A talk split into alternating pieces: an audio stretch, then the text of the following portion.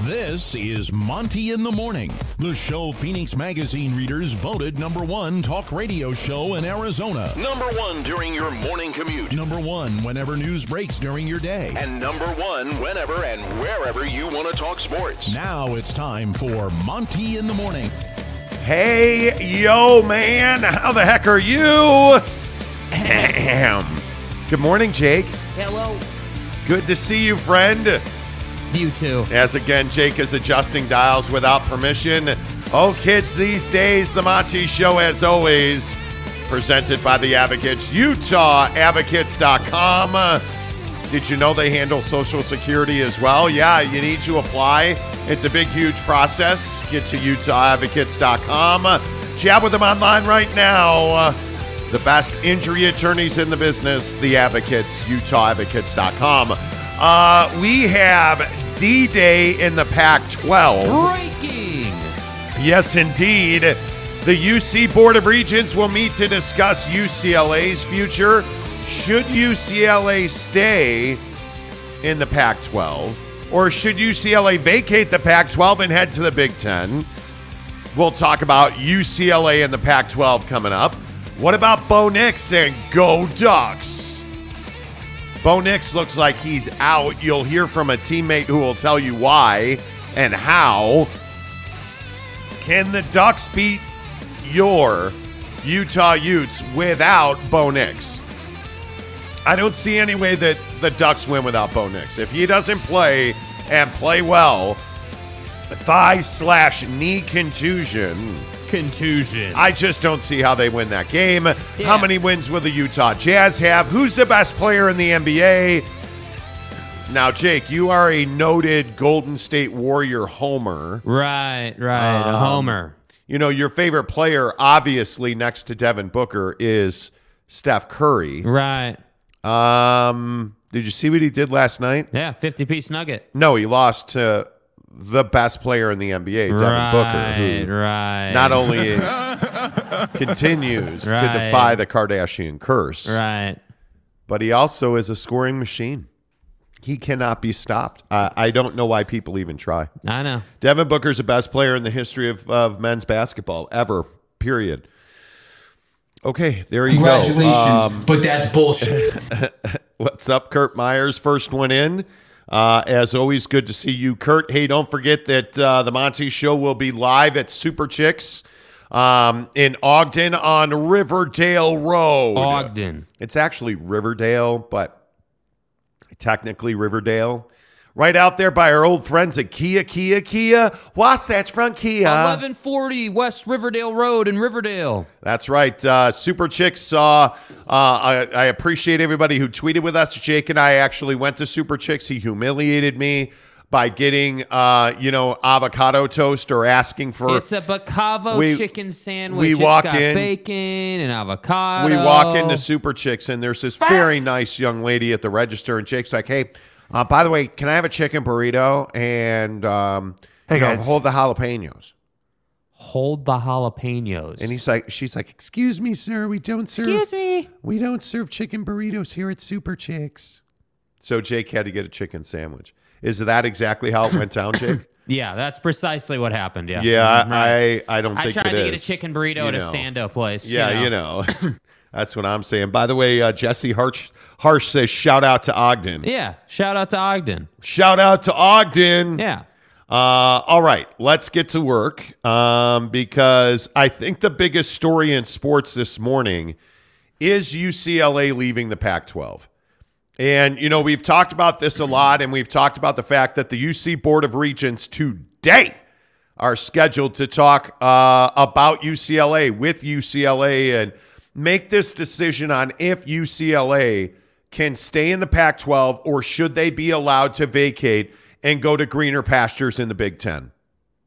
I have no doubt, and maybe little doubt is the right way to say it, but I have very little doubt that UCLA is going to the Big Ten.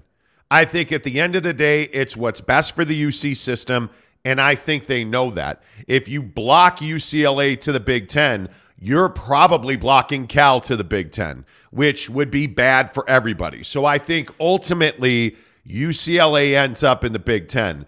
But, Jake, I guess the question is, without UCLA, is the Pac-12 a viable conference? Yeah, you know, I think, is it a viable conference? That's a really tough question to answer right now, just because of, you know, expansion and all these rumors about like who the Pac might add and what this conference looks like. But I certainly think it's fair to say that without UCLA, which admittedly has not been some amazing football program over the last decade, but is definitely a big time educational facility. It's definitely a big time school. Institution. Yeah, an institution of higher learning where we don't know how to win football games. Yeah, you know, I think that the Pac-12 has a path forward without UCLA, but I also think that, you know, this just comes down to money. Like I just hope everyone understands that. Like this isn't about like, you know, travel plans or recruiting or any other detail with inside of football. Like, yes, those are topics. Those are things that will be broached and those are things that need to be figured out. And we're going to talk about those things today.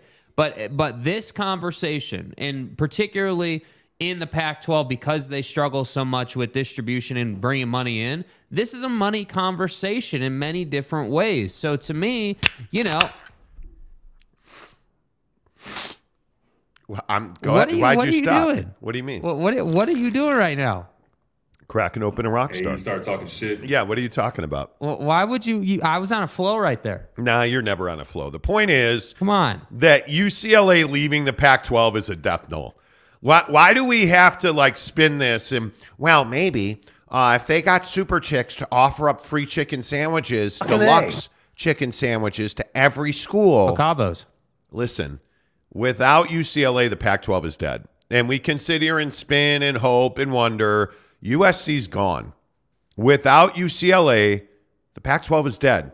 They don't have Los Angeles. They don't have Southern California. They have nothing, frankly, south of Stanford, south of Palo Alto. That's a problem. Yeah. You've got, you know, UC Berkeley and Stanford, and then everything else is...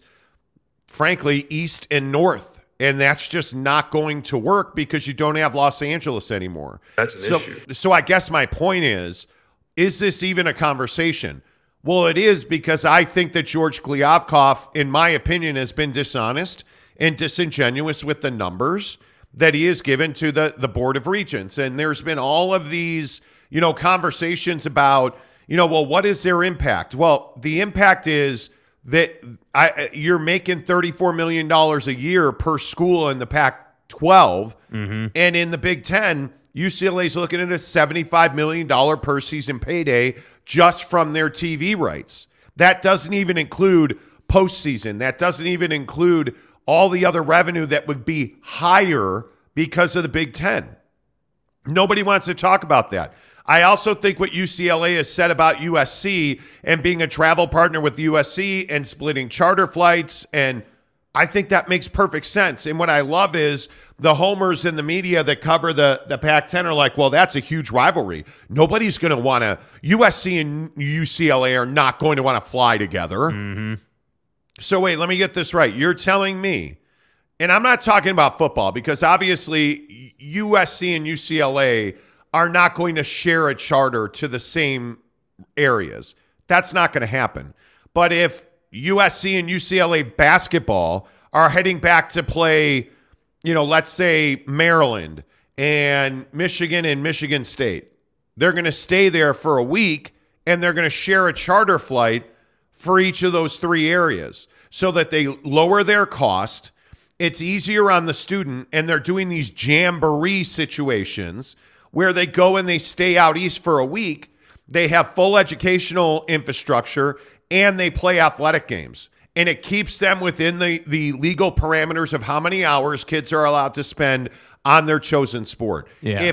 If the UC Board of Regents is looking at this as a way to help the Pac-12 survive, that's a complete mistake. And it wouldn't surprise me if that happens, because California is so dysfunctional. Yeah, and I think that, you know, there are a lot of rules. There are a lot of things that they do have to abide by. But I just think that, again, when it comes to making money, like the Pac-12 is in this situation because they haven't done well enough. And I first want to say I think it's super courageous that that USC and UCLA sort of took the leap, because frankly, no one else is doing what these two are doing. No one else has said, yeah, you know, we're going to change course here and we're going to change conferences. Yeah. And like, it's also important to understand that SC and UCLA are in two very different positions here. Like, SC is a private institution, can do whatever the hell they want to do, right? Which is why they're going to the Big Ten, right? But UCLA being a public institution, being part of the system, that's why this Board of Regents thing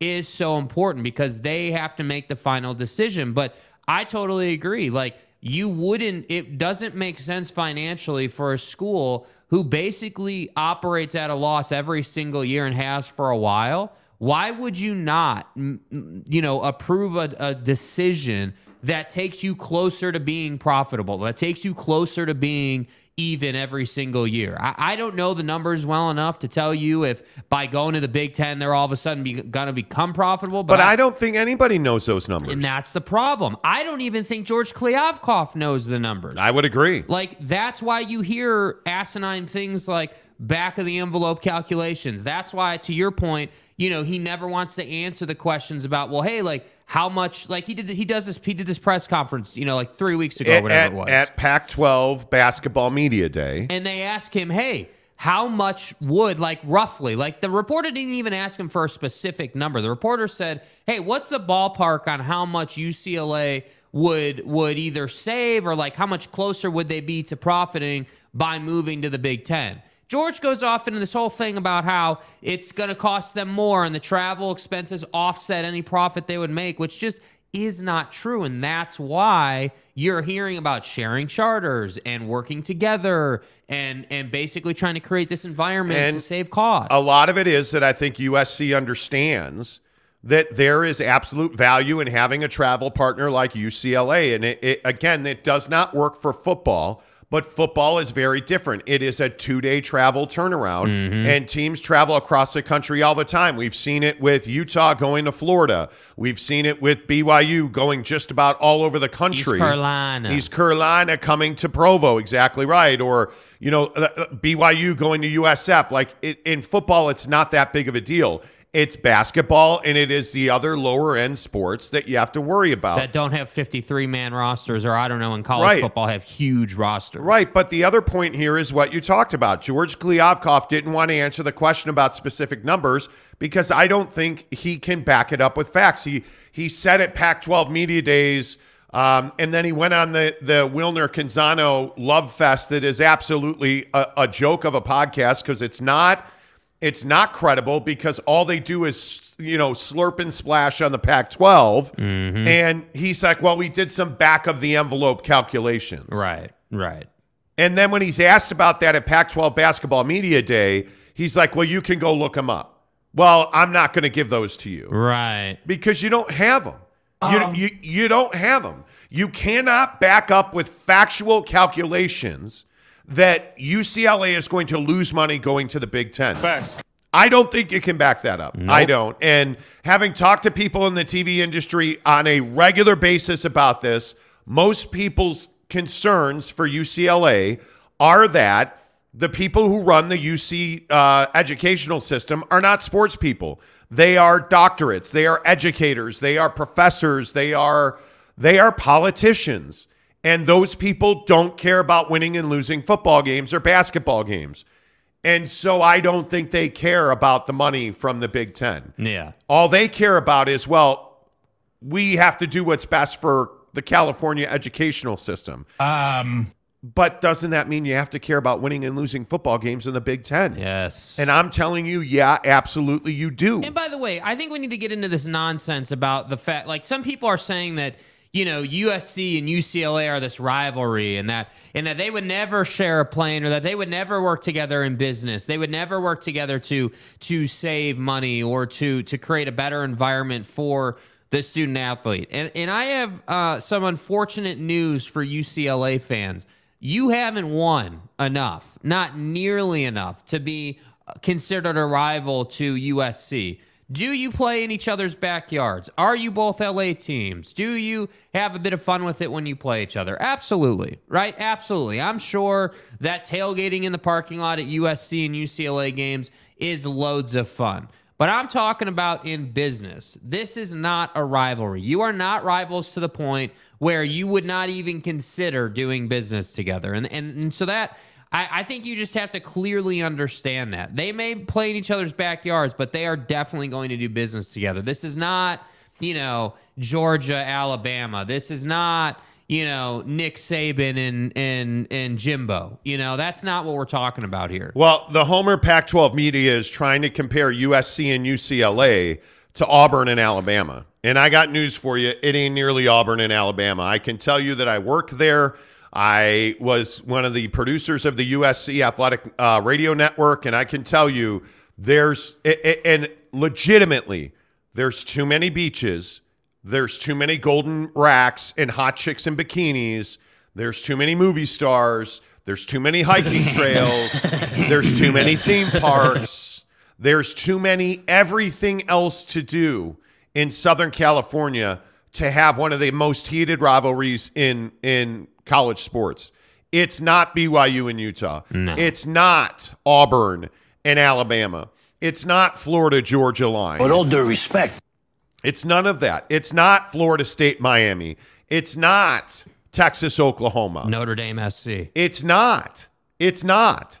And the thing that I think you have to understand is there is a lot of, the word is apathy. Oh, UCLA won? All right, cool. Go Bruins. Hey, by the way, what time's our sushi reservation? Like, that's what it is. Yeah. That's how it is. On the USC side of things, yeah, football fans are a lot more passionate at USC than they are at UCLA. That's from personal experience. And I tell you all the time on this show, I have a ton of USC alum friends. I'm a Notre Dame fan. It's great fun. It's great fodder. They care there far. There's no question. Yeah, they care far more about beating Notre Dame than they do about UCLA. Yeah. Far more. But I also think that USC fans understand how important UCLA is to them going to the Big Ten, because it makes USC's life much, much, much more difficult not to have a travel partner with UCLA. Yeah. It just 100%. Does. So it's ridiculous. It's ridiculous to call USC and UCLA one of the best rivalries in college athletics. It's not. It just is not. And I can think of it's akin to Cal and Stanford. You know, if a tree falls in the woods and no bear is there taking a dump, does anybody even know the tree fell down? It's ridiculous. I don't think that's the exact. Yeah. Maybe that's a poor example. Do another Cabela's segment about trees falling down. Duck hunt. Yeah. Anyway, the point is, wow, it's not like even Washington State, the Apple Cup is more heated. Like I look at rivalries, and I say, hey, you know what? I would tell you it's very much like BYU and Utah State. That's what it's akin to. Yeah. It's not BYU and Utah. It's BYU and Utah State. That's what I would compare the USC-UCLA rivalry to. You have to win for it to be a rivalry. Yeah, and they don't win. And, you know, the amazing thing is this rivalry has brought bots into the chat. And, you know, It is 6:20 Mountain Time. Come on. It is 6:20 Mountain Time, and bots are in the chat. Come on. I mean, I know the show is good, but it can't be that good. Come you know, on. I'm just saying, you know, let's get some of your thoughts on this. Cause do you guys care about this? Do you guys care about UCLA leaving the Pac-12? I'm curious where you come down on this. I mean, I think it's definitely a big story. I think that, you know, I think it's a huge story. I care a lot about it. I don't think that the average college football fan necessarily cares about the concept of UCLA leaving, but I think they care about the concept of the Pac-12 burning in the ground. That's what I think they care about. You do. In this UCLA. Wait, hold on. Do you think Georgia, Florida, Boston College fan, any Big Ten fan, even any Big Ten fan who's largely impacted by this. Yeah. Do you think any Big Ten fan cares about UCLA leaving the Pac-12? Yeah, I think they do, because I think when things like the college football playoff ranking comes out, and the Pac-12 has 6 in there, and they're trying to flex and make a statement and stuff, I think if you're a Big Ten fan, you know, you're looking at your new friends coming into the conference. And I do think it's impressive, like, by the way. Yeah. I do think it's impressive that the Pac-12 has 6 in this week's college football playoff top 25, which, by the way, you detest. You don't think there should be a top 25. This is complete garbage, but that's I'm sorry. Did you say this is complete garbage? The idea that there is no thought put into context with the top 25. First of all, we shouldn't even have a top 25 for college football playoff rankings, because I got news for Oregon State at 25. You're not going to the college football playoff. So we don't even need a top 25. But North Carolina State. But Kentucky is the greatest thing since sliced footballs in week one. But Penn State. Come on. You know, like, but my point is, what I don't understand is, why are you such a red ass about it? Because it seems like somebody crapped on your pillow, and you're like, I can't believe this. I am so upset that there's a college football playoff top 25. I'm upset. Oh my God. There is 25. It should be the top 10. Right? Like, I don't give a damn about the 16th team in the nation. Right? Who cares? But we are the Beavers, and we play at Research Stadium. Like, neat. Get some more wood out. You're gonna need a bigger dam. Corvallis, Oregon, bitches. Jesus. I mean, you know what I mean? Like, but my point is if you're a Big Ten, if you're a Big Ten fan, you're looking at this graphic right here. You're saying, "Wow, we got 3 teams in." Yeah. What? And by the way, next year we're probably going to have 5, because we're getting SC and UCLA, right? And then that's why 2 years. That's why I think a Big Ten fan would care about this, not because there are some passionate fan base for the Pac-12. Yeah, nobody gives a damn about the Pac-12 out east. Like, let's just be really clear on that. Nobody in Georgia or Florida or, you know, in the Midwest even cares about the Pac-12. But when it comes time to do business and you're going to add teams, now we start to care, because it impacts them. So that's why I think they care. Okay, I'm not quite such a bitter, jaded prick as Jake is. I would tell you that I think there are corners of SEC country. I have a hard time believing that Arkansas cares about the Pac-12. Yeah.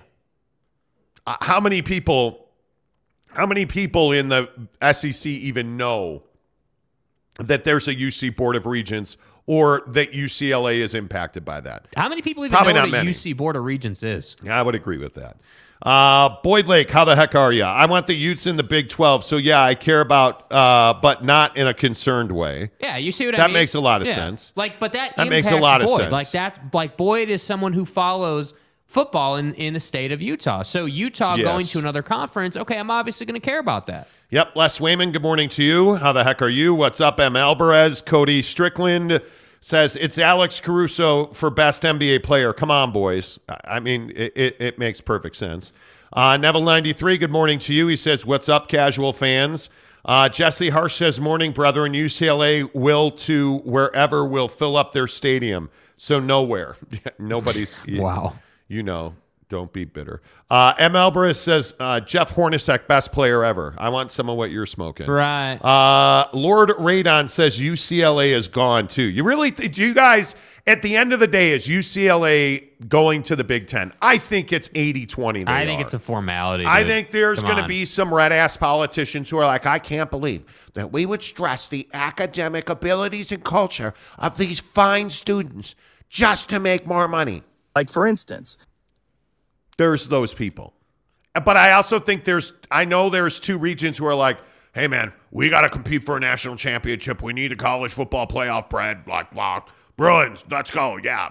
Like, there are those guys. Pause, bro, pause. The problem is, it's the state of California. They are far more worried about figuring out regulation, taxes, budget. They have much larger issues than whether UCLA is going to the Big Ten or not. So... I also think their biggest concern is, okay, well, can we squeeze UCLA to get Cal more money? And if the answer is yes, I think that UCLA winds up in the Big Ten. Because UCLA, by the way, is going to be at the Board of Regents. They're going to speak. They're going to be asked questions. Like, this is like the meeting to decide everything. Yeah, this is, like, everyone's going to be at the table. Yeah, I mean, it's on the table here. Yeah, like, it is what it is. G. Lee says San Diego State. Why, yes, sir. Lord Radon says $75 million a year in the Big Ten just to start. Just to start is exactly right, yeah. Lord Radon. You are exactly right. M. Alvarez says money talks and Georgia's bull ass is going to walk UCLA right out of the Pac-12. You would think so. Eric and Raleigh, the Pac-0 is dead regardless of whether UCLA stays or not. Well, it gets them probably $40 million a year if UCLA stays. So it's a big deal. What's up, San Diego State Aztec? Jesse Hirsch says the real story is BYU's men's basketball team pulled out a thriller against Missouri State. By the way, anybody see Danny Ainge and Ryan Smith? Buddy sitting next to each other at the BYU Hoops game. Neat.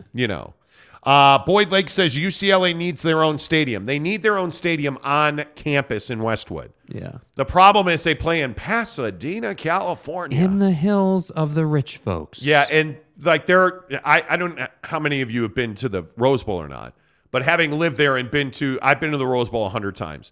It's in a neighborhood. Like, I mean, think about the city that you live in. Look out your front door. And imagine that across the street, instead of Steve and Carol, the Rose Bowl is sitting there. Keep it real. That's what it is in Pasadena. It is up in the hills, and they dropped a football stadium. And really what they did is put a stadium and build a bunch of houses. You know where the Capitol is? In Salt Lake, right? You go up the hill in the avenues. Imagine that's the Rose Bowl. That's crazy. Like, that's literally what it is. That's crazy. Anytime we talk college football on this show, it is presented by our good friends at the Barbecue Pit Stop. Oh, my God. You already know that they have the best equipment, right? You already know that it's Traeger, Yoder, Big Green Egg, Camp Chef, you name it, they've got it. And as I said yesterday on the show, every man needs a good set of tongs. I'm for real. Right? Like, hey, give me some tongs. I gotta turn the wings, rotate the pizza. Now, are you more of a metal guy or a plastic guy? I am not a plastic guy, dumbass. They melt under heat. I don't know if you know that. Right? So we're all metal on this show with some rubber guards on the side. Under heat. Just kind of a thing with plastic and stuff. Yeah. Polytechnic institutions. Anyway, the point is, every man needs a good set of tongs. I don't know what's. Y'all feel me? The synapses are not firing. The point is, they have great tongs. They have aprons. They have every piece of equipment you need. All those. They have these cool little temperature guns. You know how you like need to figure out your meat. Hey, sweetheart, how hot's my meat? You got to figure out your meat. Hey, check the temperature of my meat. They have little, like those radar, those guns, radar things and radon stuff. They have those probes that you stick inside your meat. That kind of hurts, but you do it anyways. Seems like a great opportunity to slurp and splash. They have all that stuff too. It's technology, you name it, they've got it. They have meat because they have butcher counters, absolutely. But they also have every rub, spice, wing dust, sauce. They even make Traeger mats that you can put in front of your Traeger. Which I actually think is baller, by the way. Dude, by the way. Come on. I don't have one and I want one. So my guys at Barbecue Pit Stop, go ahead and drop one off. Yeah, hook it up. Let's get it done. Casa de Monty. You know what I'm saying? But anyway, the point is, the mats, the Traeger mats that you put on the ground, like they're big rubber mats. They're orange with black Traeger writing on them. Yes. Yes. Amazing. I'm telling you, amazing. But it's the people at Barbecue Pit Stop, and I'm being all serious. The people at Barbecue Pit Stop are phenomenal. If you get on their website, bbqpitstop.com, and chat with them, you can say, hey, you know what? I'm smoking a turkey breast for Thanksgiving. What kind of seasoning should I use on that? Hey, how long do I need to let that rest? Do I need to season it and then, wait before I put it on the grill, or can I just season it, toss it, and put it right on? There's a big difference. You probably need to let that seasoning break down the enzymes of your meat and stuff. Yeah. Like, they'll give you all that advice. Whether you're a customer there or not, chat with them online, they'll tell you. And, oh, by the way, are you in Texas or Timbuktu and you want that asado seasoning that's the greatness that we always espouse about? From Flavor Knuckles. They'll mail it to you. You can order online, barbecuepitstop.com. Make sure you tell them you heard about it on the Monty Show, or check them out in any of their 5 Utah locations, north to south. We swing, we start up here in Logan, down to Layton, over to Murray, over to Lehigh, down to our good friends who are always on fire and sweating their asses off in St. George, because that's just what happens in the desert. Yeah. You name it, they've got it at barbecuepitstop.com. A couple more of your comments. It was probably over the top. D5 Terps says, people live in the past and think that things are the same. Kids aren't into rivalries like they used to, and technology will allow athletes to stay engaged in classes without a hitch. But D5, bro, it's academics, and you know what? If I don't have the right pencil sharpener on the wall in Mrs. Toomey's science class... Oh, shit. See, I think this is a phenomenal point. Yeah. School isn't school the way it used to be school. One of the things that came out of the Coco era is that we don't need to be in the building to work or go to class. So if you are in Baltimore, Maryland, or if you are in Chicago, Evanston, playing Northwestern, before you head up to East Lansing to take on Michigan State, that doesn't mean you're missing school. You can tele-school. You can telecommute to school. The coronavirus. They all have these little things, and I know it's crazy. Careful. Tablets and computers.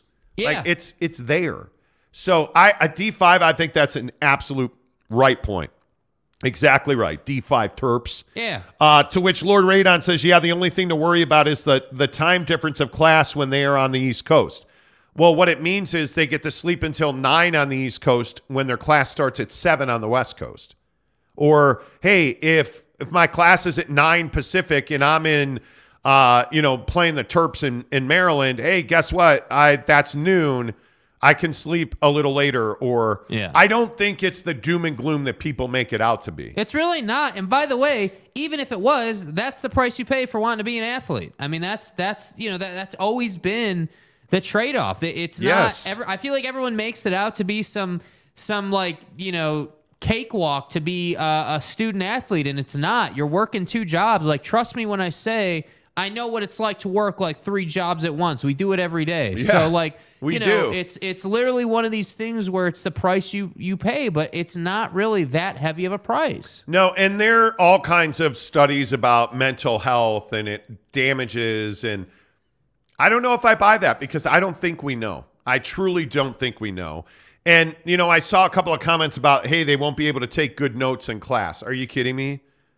A, classes are posted online all the time. B, you have academic advisors, and I don't know how many people know this. I'm not going to say institutionally, but academic advisors take notes in class all the time. So you'll have strategy, sir. You'll have an academic liaison, let's say, right, that'll travel with the basketball team. They will watch the class live or on tape and take detailed notes for the players who are in that class. Like, this is not rocket science. So you can get this done. It's a matter of priorities and what your priorities are. And if you are on the UC Board of Regents, and probably justifiably so, your priority should be the better academic health of the program. Like, you understand that like for football, because football is very different than other sports. We've said that like 5 times today, yeah. But in this conversation, I think it's important to point it out. Oh, and D5 Terps, exactly right. Classes get recorded all the time. Minimal interference. I think it's exactly right. And that's my point. Like, if you're a football player, they're going to do that grunt work for you where they're going to get the material ready, and then you're just going to have to go in, work with them, and learn it and pass the class. That's how it works, man. Yep. Let's see. Kurt Meyer says, hunting on the nines brought to you by Cabela's. Yeah, Cabela's. Jesse Hirsch says, yeah, it's a great segment. I get a good power nap during it. Okay. Let's see. Lord Radon says, I would think that if they are on the East Coast, they could just get a room on campus at Maryland, Rutgers, or wherever they are and do their stuff that day. What they do is, when you have a team that's traveling, a basketball team is the best example because I know this specifically.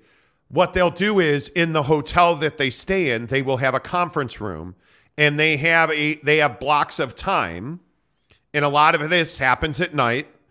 They have blocks of time where, hey, here's study hall on the road. And they have those academic advisors supervise study hall, and they work with the kids in their specific areas so that they still get that education and they get their academics done. Yeah. It's the reason that you have all academic athletic teams. Like, you see the picture that's being painted here. Like, they are football players that then get help to do the academic stuff, right? Yeah. They're basketball players that get a lot of assistance to do the academic stuff. Like, that is literally how it has to work. Yeah. Yeah, I think it is. I think it's vital. I truly do. Let's see. Mike Maples says USC is the only Pac team with a shot at the college football playoff. I don't think so. I think that if Utah can beat Oregon, I think Utah's got a legitimate shot. And we'll talk the Utes and the Oregon Ducks. By the way, Bo Nix is in doubt. You'll hear why coming up at 7:00. Coming up in about 20 minutes. Jesse Hirsch says, agreed, Jake. No one gives a flying fart about anyone past the top 10. Yeah. Yep. I think that's exactly right. Brian Hornbeck agrees with you, says yes, top 10. Come on now. Mark Rasmussen pops in and says, Trump 2024, let's go. Well, thanks for that. Lord Radon says, if academics come up, UCLA needs to point out how much more prestigious an academic conference the Big is. Yeah, for sure. I would agree with that. The time difference isn't doom or gloom, and it's the only thing I can come up with that may be an issue. Yeah, I agree. D5 Terp says 100% UCLA is gone. Movie Time Blues says the academic consortium, by the way, is called the BTAA. Correct. Boyd Lake. And rivalries are basic human psychology. Has the Holy War lost its intensity? Nope. No, it hasn't. D5 Terp says, my neighbors' names are Steve and Carol. That's cool. Well, hey, I said, look out the front door. If Steve and Carol look out their front window. Hey, Steve and Carol. That's awesome. Let's see. Movie Time Blue says Big Ten presidents would love Stanford. I think they absolutely would love Stanford and Cal, Washington and Oregon. An institution of higher learning. I think there's no doubt. There is absolutely no doubt. Let's see. UCLA is considering moving to SoFi Stadium, Provo Cougar fan. Yeah, I've heard that. But I also think that there is a lot of merit in an on-campus facility. I mean, I think San Diego State is the perfect example. The problem is, if they build it on campus at UCLA, UCLA is going to have to eat a little of their crow because you're not going to get 50,000 fans in a football stadium for UCLA. Mm-hmm. You're just not. And this is kind of what I've said about, for instance, BYU and Utah. Right. Oh, we've got to expand it. We've got to have more fans. Do you? Do you even lift? Can you get?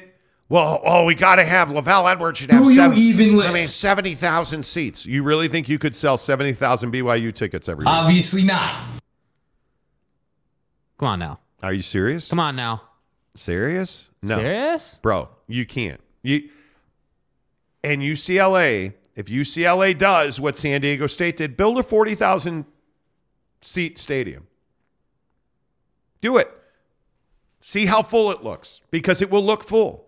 It's embarrassing, in September and October when the Rose Bowl is empty. And it looks like in the Rose Bowl, because it's so massive, it looks like there's 5,000 fans there. It's embarrassing. Doesn't make you feel responsible. Yeah, it's so empty, it echoes. I kid you not.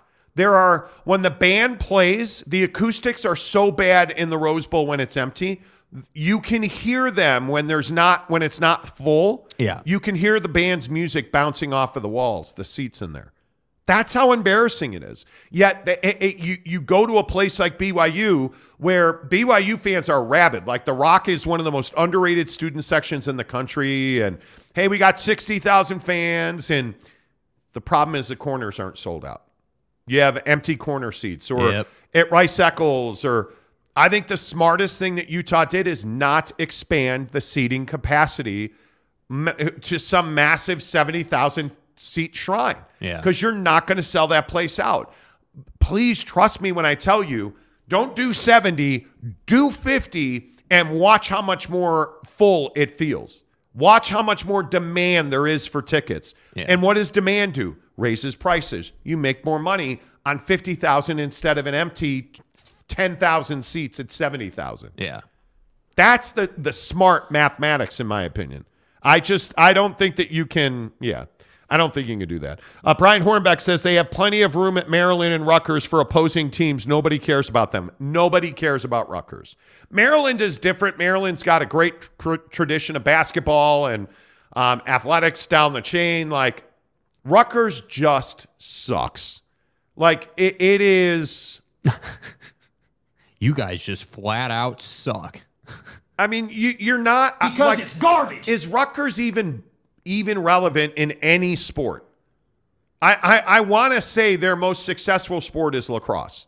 Men's lacrosse. I'm not kidding. Yeah, next question. Men's lacrosse, I believe. At Maryland, you know who Gary Williams is. You know about the basketball program. You know, like...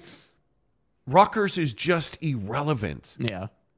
You know what I mean? Like, it's just... Anyway, we could go on and on. Let's see. D5 Terp says Stanford, Notre Dame to the Big Ten is next. I don't think so. I don't think you're ever going to get Notre Dame in a football conference. Why would you? Why would you if you're Notre Dame? Yeah. Notre Dame, and I know we've had this conversation before, and I know you're probably sick of me espousing about the tremendous awesomeness. It's incredible. Of the Notre Dame Fighting Irish package and stuff. Yeah, the package. But if you look at Notre Dame's schedule, they could easily be 9-1. I'm a man. Let's just chalk up Ohio State as a loss. Okay, that's one loss, right? Okay, I'm good with that. You should have beat Marshall. Who are we kidding? You should have beat Stanford. Who are we kidding? What would their record be if they had beat the two crappiest teams on their schedule? And they didn't. Yeah. They'd be 9-1 right now. Sorry, folks. That's what it is. They'd be Notre Dame. It'd be 9-1 and probably number 2 in the country. Okay, yep. You lost to Ohio State. They'd be number 3 in the country. At 9-1, your only loss is to number 2 Ohio State. They'd be 3rd in the college football playoff rankings right now. Yeah. Why would Notre Dame join a conference?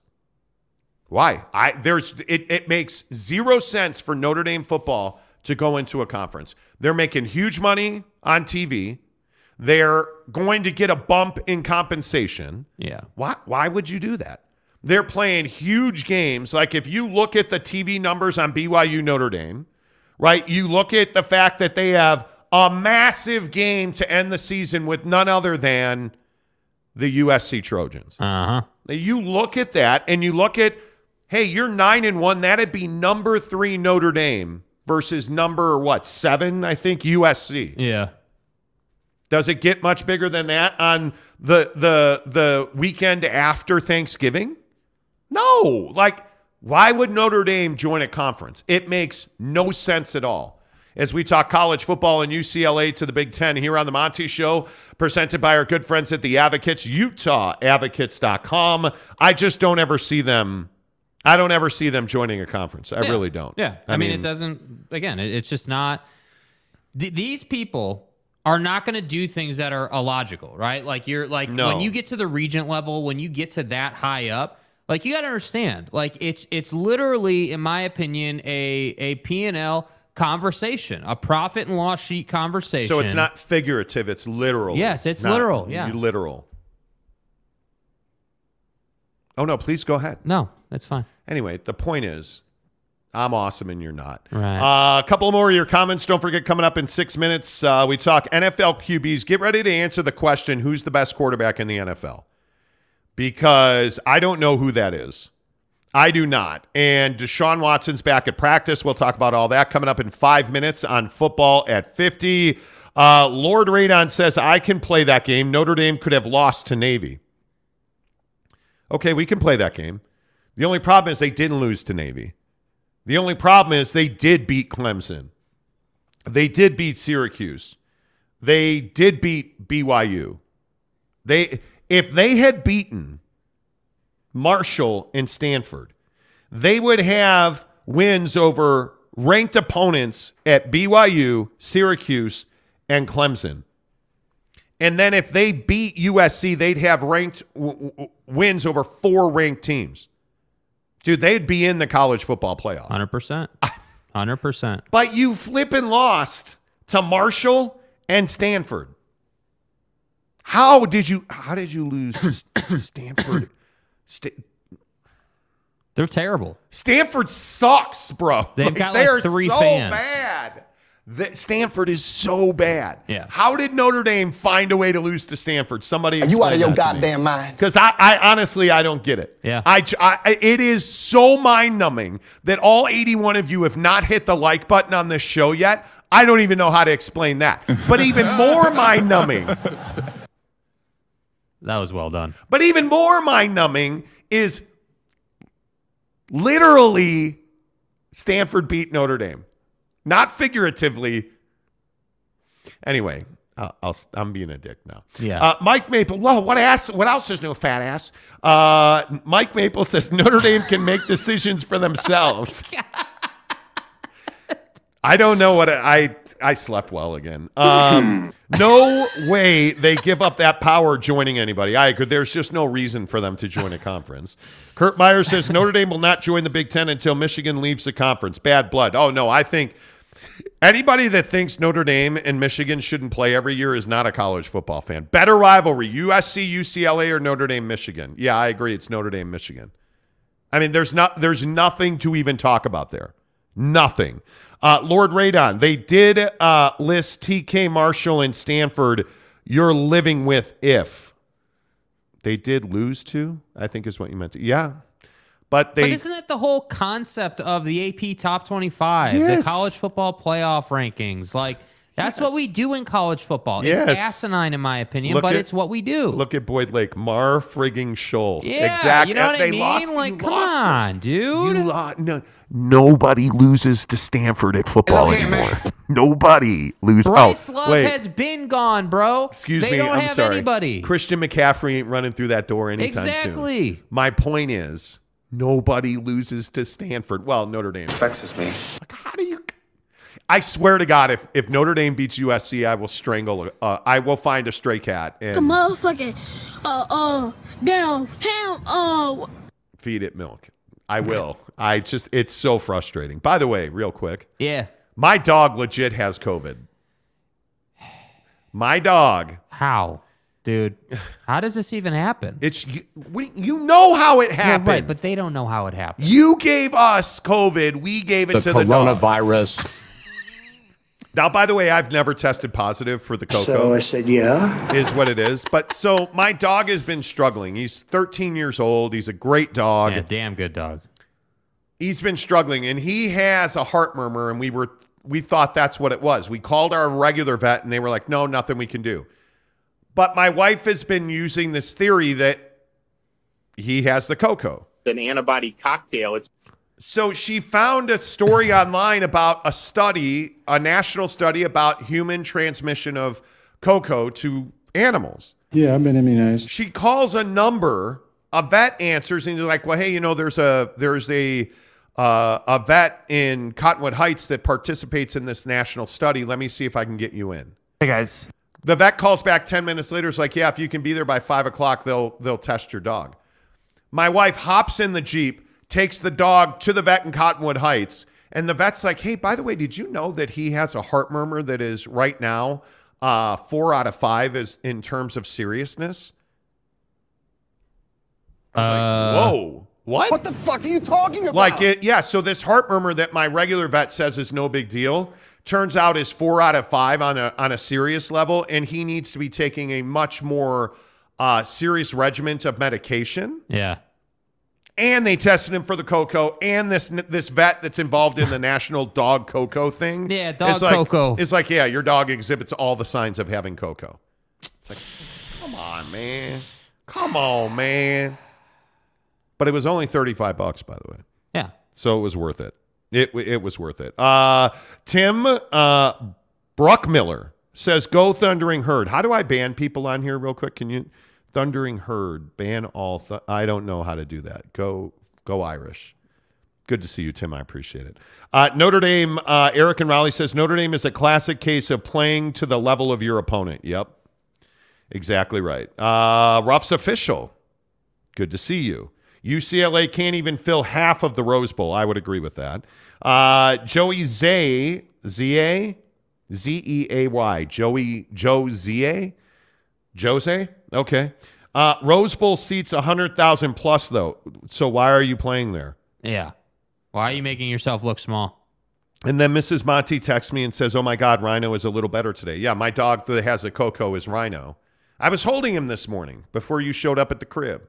I got walked downstairs. Jake usually walks through my front door at 4:30. Mm-hmm. Like 4:20. That's right. He said 4:30. Yeah, a.m. Dude, I woke up at 3:40 today and was just like, ding, wide awake. Like, okay. Went downstairs at 4:20 and like picked up my dog, and he seemed better today. So, yeah. Let's see. Provo Cougar fan says Stanford did beat Colgate, bad Arizona State team. Thanks. That doesn't make me feel better. So you're saying Colgate's better than Notre Dame. Yeah. Thank you. Thank you. Let's see. Nobody loses to Kansas, Brian says. Oh, wait. Nobody loses rock to Talk Jayhawk. No, rock Chalk. How do you not even know how to say? Oh, my God. Okay, so we are hiring a co-host. Tanner, your day has come. A new ho. We're hiring a new ho-host. We should just do football at 50. 10 to the hour. Every hour. Vibe with me, yo. It's back. Let's go. It's back. Football 50, 10 to the hour. Every hour on the Monty Show. Presented by our good friends at Papa Murphy's Pizza. Papa Murphy's Pizza. Download the app. Do what our guy Teddy Wayman did last night. Oh, Teddy, if you don't follow me on Twitter, by the way, The Monty Show, MONTY, The Monty Show is where you find me on the old tweet machine. Go and look at Teddy Wayman's pizza picture because it's spectacular. Oh, my goodness. Papa Murphy's, the best part is you order it at 9 a.m. They'll have it waiting for you at 5 p.m. And you can do that right on the app. Use the promo code MONTY25 to get 25% off your purchase at $25 or more. All right, let's talk NFL quarterbacks because there's a couple of interesting stories. Number one, Deshaun Watson. Deshaun. King of all massages. That's right. Deshaun Watson's back at Cleveland Browns practice. He is taking the first team reps. He will not be eligible for 2 more weeks until they travel to Houston to take on his former team, the Texans. Are you okay that he's back at practice early? No, not at all. Not in the mood for Deshaun Watson drama. Not in the mood to see Buddy have a bunch of success in the back half of the schedule. So we have a neighbor, and he's that guy. Like, he's got this antenna for, like, his ham radio thing. And it's a big antenna. Okay. There was an evolution of this antenna, though. The thing started out as a little stick in the ground. Then we roll up one day, and it's like 20 feet in the air. Then the next day, he's got a fence around it. A barrier. A barrier so that the HOA doesn't come and take it down. So we come home yesterday to my place because I drive every day because, well, I'm a stud. Oh, you're just a terrible passenger. But you know, it's fine. I drive every day. Right. And so we come home, we park in the garage, and the antenna's gone. And Jake's like, oh, look, buddy took down his antenna. The fact that you call everybody buddy is amazing. I don't think Deshaun Watson should be practicing. I think it puts him back in the national spotlight. It's not a suspension, dude. You should not be back at the facility until, week 13. Week 13. Like, come on, man. Kyler Murray says he's getting closer to a return, but he is not cleared in concussion protocols. By the way, Matt Stafford's not cleared either, but it looks like he will be. Should the Cardinals start Kyler Murray when he returns? I maintain, we've talked about this all week, you have no choice. And I understand Colt McCoy is everybody's favorite quarterback, just like every other backup quarterback in the NFL. Right. Colt McCoy's not a number one. Kyler Murray has the potential to be a number one, but he's a brat and he doesn't prepare. You have a massive financial commitment to him. You're going to start Kyler Murray. Yeah, I think you have to. Because of the money, because of the situation, because of the fact that you committed to him long term. I think that it's ridiculous that inside of one season, inside of the first 5 weeks of the season, everyone's like, oh, this is a Cliff Kingsbury problem. Now we're heading into week 11 or week 12 or whatever it is now, and now it's very clear that it's not a Kingsbury problem, that it's actually a Kyler problem. It's funny what happens when the coach sends in the play and the quarterback actually runs the play the coach sent in. Well. Kyler Murray has freely admitted he is not running the plays that Cliff Kingsbury sends into the game. By the way, you're not good enough not to run the play the coach sends in because you're not a Super Bowl winner. You're not that guy yet. You're not that guy, pal. You're not that guy. Football at 50 presented by Papa Murphy's Pizza. Use the promo code Monty25 to get 25% off your purchase of $25 or more. Jameis Winston benched. Fire crotch, Andy Dalton. Yeah, the Red Rocket. He gets the start. You like this decision? Yeah, I think Jameis Winston is forever an average quarterback. He turns the ball over too much. You want to talk about not preparing? Like, he never really seems prepared, which is why I think he turns the ball over so much. You look at his last year in Tampa, 30 touchdowns, 30 interceptions. Like, that should tell you, hey, this guy gets lucky a lot, and that's a problem. Yeah, famous Jameis. Well, then the question clearly is, who's the best quarterback in the NFL? And I think this is a really difficult question to answer. I would have told you up until whatever that was last week that Josh Allen did, that Josh Allen is the best quarterback in the NFL. But friends, I'm here to tell you the sex machine known as Justin Herbert is not the best quarterback in the NFL either. I still think it's Patty Ice. Pat Mahomes, I think, is the best quarterback currently in the NFL. I think Tommy.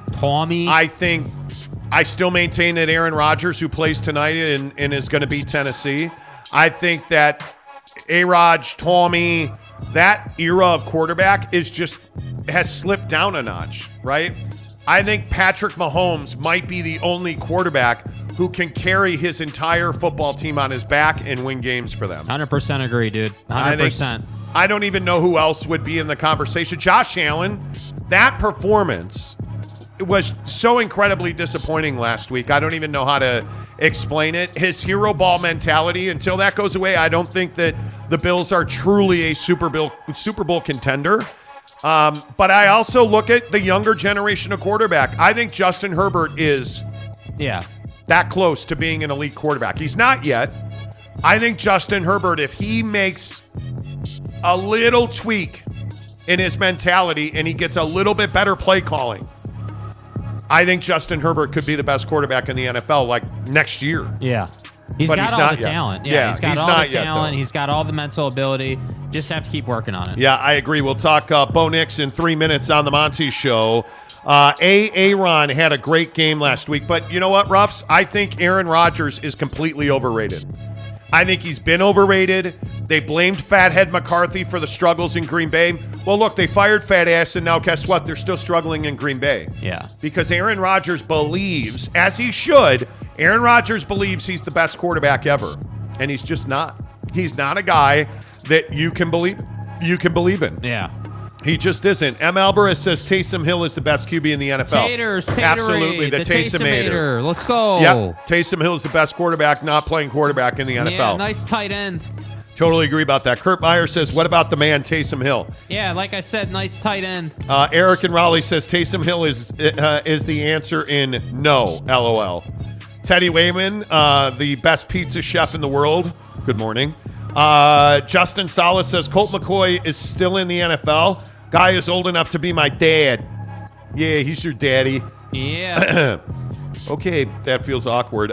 Justin also says, Patrick Mahomes is the best QB in the league by a long shot. What he can do with his legs and his arm is crazy. Yeah, I agree. The real MVP is Pat Mahomes' bath bombs.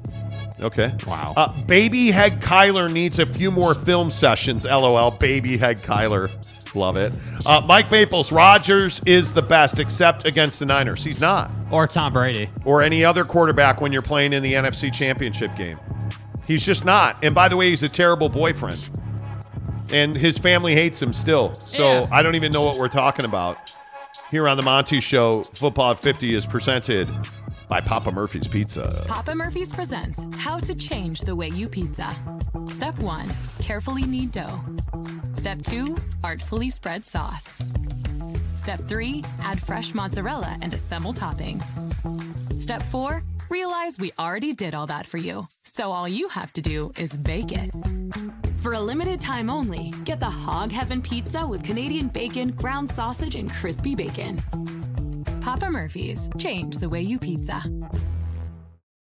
Yep, use the promo code Monty25 to get 25% off your purchase of $25 or more at Papa Murphy's Pizza. It's 7 o'clock on The Monty Show. As always, we are presented by the Advocates, UtahAdvocates.com, the best injury attorneys in the business. You ought to follow them on Instagram, just the Advocates, because I think they do so much education, which is one of the main reasons I love being partnered with the Advocates, because they educate their community on things like Social Security. Do you understand that when you're eligible for SSI, Social Security, it's not any longer, hey, let me just fill out this form and I'll get Social Security. It's a fight to get the money that you deserve, and that's why you need the Advocates, because the Advocates have attorneys on staff that are experts at making sure you get every penny in Social Security that you're due. That's why you can trust them. And we always talk about the Advocates. Yes, if you get in an accident, you should call the Advocates. Absolutely. If you trip and fall in a grocery store, call the Advocates. If somebody hits you because they were texting and driving, call the Advocates. Because you and I both know your insurance company is not going to fight for you. They're going to fight against you to give you the least amount of comp that is possible. But you deserve the most amount of money. When you get into an accident, that's who the Advocates are. They're going to fight for you. So whether it's Social Security, an accident, whether it is workman's comp, you got hurt at work, they do that too. Check them out online at the Advocates or at UtahAdvocates.com. And I love the little feature they have on their website. You can chat with them live, and it doesn't cost you anything because they don't charge you for consultations. They don't charge you, hey, we're going to have to get $1 million retainer. That's not how the Advocates work. You don't pay the Advocates until they win your case at UtahAdvocates.com. All right, let's talk Utah Utes football on the program. Yeah, thank you. Thank you, Coach Saban. By the way, Jake, and if you don't know this, Jake used to say program. Well, man, that Utah Ute football program. And then he heard Nick Saban say program. Yeah. And so all of a sudden, Jake will only say program. Yeah. The Utah Utes program. Yeah. That's a fine television. That's a fine television program. Yeah, it's a great program up on the hill. Anyway, speaking of up on the hill, they've got a huge game.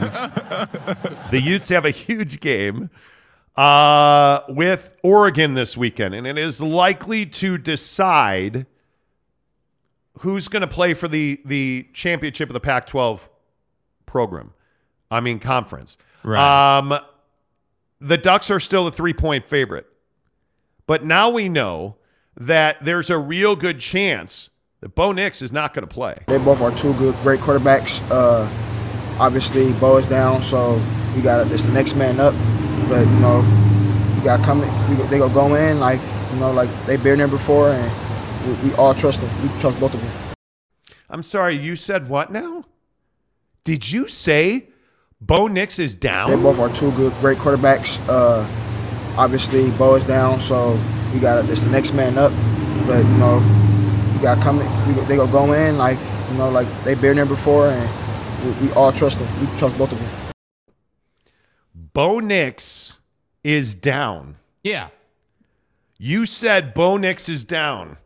Well, it turns out that, the boys in Vegas believe that Bo Nix is down, and that's why the Utah Utes are a 1.5-point favorite at 62.5. Yeah, dude. This is a huge moment in time. That's a receiver at Oregon saying, Bo Nix is down, so now other guys got to step up. They both are two great quarterbacks. Obviously, Bo is down, so you got... Obviously, Bo is down. Wild. Wow. Now, to his credit, Kyle Whittingham has been saying, hey, we're going to prepare for Bo Nix because we're going to assume Bo Nix is going to play. Yeah. The Heisman Trophy candidate, the guy that's on every watch list for the best players in college football, Bo Nix, one of the best dual threat quarterbacks in the country as a runner. He is an absolute lethal force. Well, he took a helmet to the thigh knee range last week against Washington, and he was not at all capable after that. I don't care who you bring in.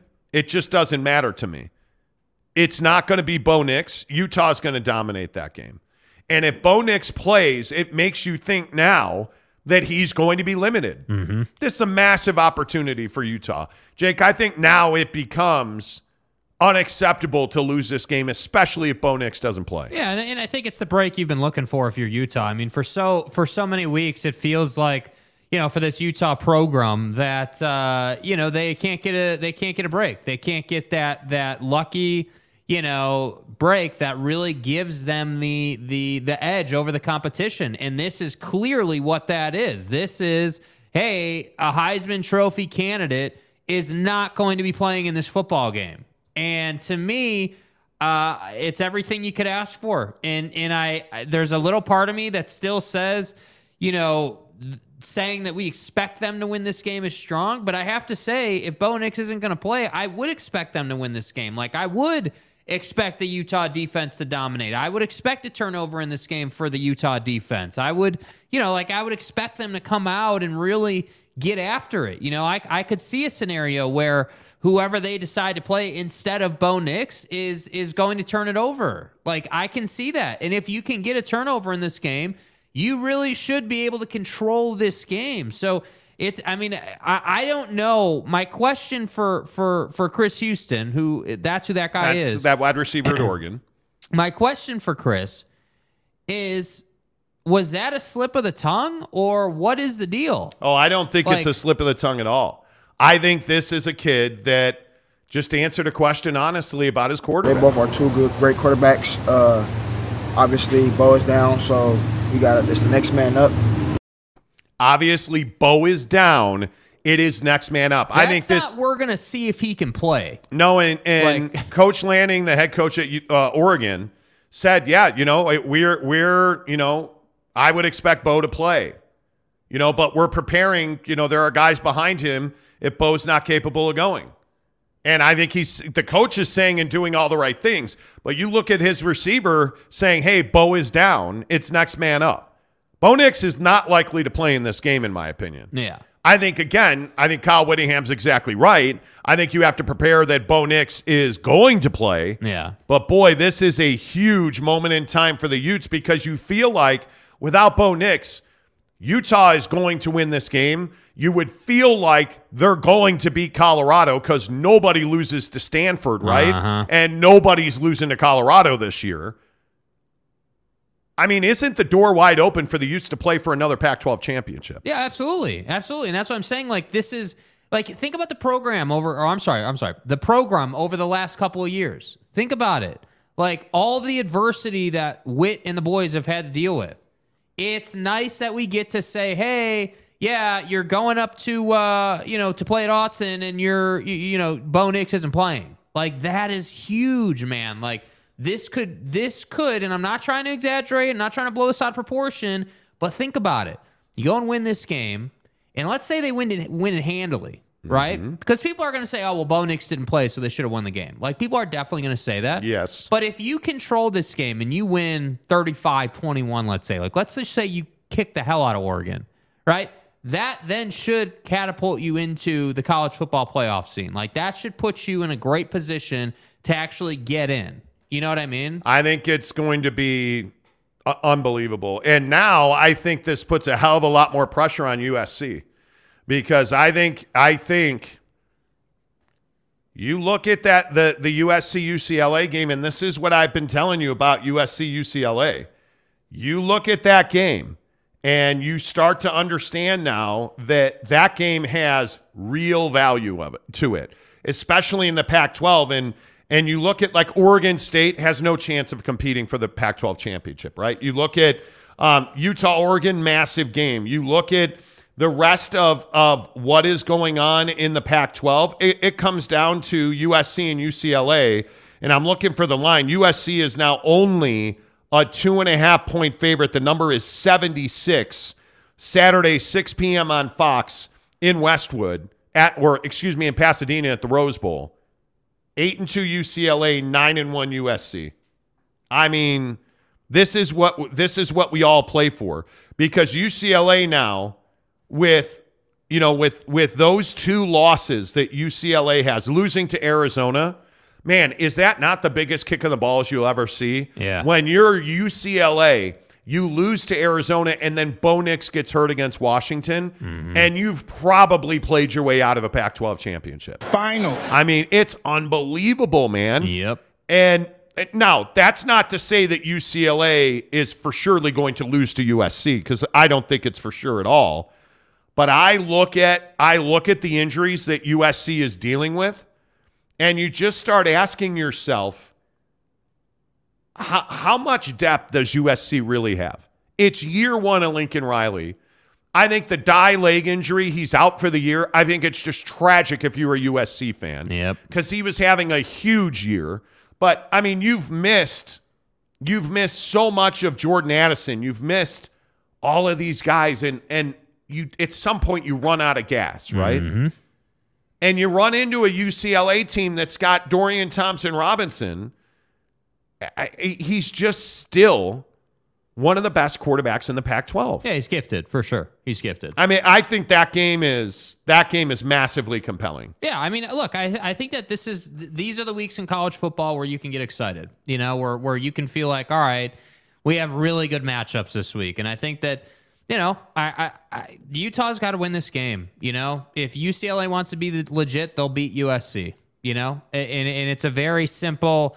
You know, as I always say about the NBA, it's a make or miss league. You're either going to win or you're going to lose, and that's going to define your season. And this Bo Nix thing, that him being out, like you look at, like you just said, like because it's Lincoln Riley's first year in the Pac and with USC, like, you know, the depth probably isn't there to where it will be 3-4 years from now. So it'll be really curious. Like this is where your, you know, season gets defined when people think back on Lincoln Riley's first year. They will remember the Utah loss. They will remember the UCLA loss if they lose to UCLA, right? Like, those are the things you will remember. So, to me, I just think that these type of weekends are what I always talk about when we get into the conversation about me not being a college football guy. Like, these are the bigger games that you really should watch because they're going to be great games. Yeah, I think it's also interesting what DTR said about USC, by the way. Dorian Thompson-Robinson, who's like a 17th year senior at UCLA. Right. He's been playing his whole life there. He straight up said yesterday, I hate USC. Uh-huh. And it started a conversation. And one of my good friends, who is a USC alum, has said he hates UCLA. Right. But you have what, 30, 40 transfers on that USC roster? Mm-hmm. Do those guys really hate UCLA? Does Caleb Williams really hate UCLA? I mean, what has he got invested in the USC-UCLA game? I don't think he's got anything invested in either program. I think he's invested in Lincoln Riley. I'm sorry, in either program. Thank you. My bad. Sorry. I don't think, and again, I could be totally wrong about this. I don't think there is a fire for USC to win this game the way there is for UCLA. And I understand that USC has had struggles and that USC has had to battle and fight for just about every win the last month this season. I mean, you outside of Colorado, who they beat into the ground. Yeah, handily. But you look at Cal 41-35, Arizona 45-37, losing obviously 43-42 to the Utes. 30-14 at Washington State, 42-25 to Arizona State. They beat Oregon 17-14. Like, they've had some real battles on their hands the last probably month. Yeah. And it's interesting that when I look at UCLA, they're the complete opposite. UCLA, if you look at, now, South Alabama, okay, that was a letdown game, right? But you look at Colorado, 45-17. 42-32, they beat the Utes, right? They somehow lost to Oregon 45-30. Stanford 38-13, 50-36, they beat Arizona State. And then inexplicably in the Rose Bowl, they lose to Arizona. Yeah. At home, they lose to Arizona. It's inexcusable, dude. I can't fathom it. And now you've got USC staring you right in the face. I don't know which way to lean on this game. I really don't. I don't know which way to go on it. Yeah, I mean, I would take SC. I would take You would SC. Take SC? Yeah, because I think UCLA is not here for big games. That's what I think. But well, it is Chip Kelly. I mean, I don't know. My feeling is that USC will find a way to win this game because I think Lincoln Riley wants to win the Pac-12 championship in his first year. Yes, I would agree with that. I believe that they've talked about this at USC. Lincoln Riley wants to win the Pac-12 championship every single year he's in the conference. Yeah. Which, by the way, is 2 years. 2 years. So I think he wants to... run the table. And I think Lincoln Riley is a phenomenal motivator. Yeah. His teams will never be the best the best defensive teams in the conference. Yeah, well, I think that's Lincoln Riley, right? Like where it's a Lamborghini of an offense and a terrible defense. Like you're giving up. You were going down some of those scores, and I'm like, dude, like you gave up 40 to that team? How? Like, how's that even possible? Yeah, we'll see. I mean, I don't know. I'm telling you, you should go with SC. Like it like everyone's gonna say, oh, it's DTR and it's Charbonnet and it's it's Chip Kelly and an amazing offense. But I'm telling you, SC. If this is gonna be a shootout, go with SC. That's all I'm gonna say. Yeah, we'll see. I don't know, man. If Jordan Addison's even a shell of himself, he's better than any defensive back at UCLA. Yeah. So and I still maintain. That Travis Dye's a huge loss for USC. Mm-hmm. I mean, it is a huge, huge loss. Well, and it's funny how that works with running backs too, because like I feel like you can be like this solid running back, but if the team loses you, they are able to replace you really fast. But with him, he is such a dynamic talent that you can't just replace that. Like you can't replace his ability to catch it in the flat and then run after the catch, right? Like you can't replace the ability in the hole to make that cut that then gives him 10 yards. Like you can't, there are some things intangibles with backs that you can't replace, just the same way that there are things you can't replace about Caleb Williams and his ability as a quarterback. So that's what I'm saying. Like to me, we're sitting here talking about if UCLA is going to beat SC, knowing full well that neither of these teams are great defenses and both of them are really dynamic offenses, which to me just clearly says take SC. SC is one of the best offenses in the country. Like I would take SC. I think you take SC, and we'll see. I don't know. I think it's going to be fascinating. I think that I don't know why, oddly, because I hate USC. Right. And I think we've talked about this on the show. Like as a Notre Dame fan, it is in my DNA chain to hate USC. Yeah, the bane of your existence. I am oddly rooting for Lincoln Riley. Why? I don't know. Because you know what? I think it's because so many people are like, "Oh, Oklahoma's better without him. What a dick." Like people were like piling on him for leaving to Oklahoma for USC. And now USC is going to the Big Ten, and he is in a far better position with USC in the Big Ten than he would have ever been in Norman with Oklahoma. Yeah. But the whole thing, and I don't know how many people equate this, but Oklahoma's not good. Lincoln Riley, breaking news, was actually really important to the success of Oklahoma. And it seems weird to me that people don't want to talk about that. Yeah. Lincoln Riley was incredibly important to the success that was had at Oklahoma. Yeah. And when you look at, really, he was Bob Stoops' replacement. When you step into the shoes of Bob Stoops and you get better, there aren't many people who can do that.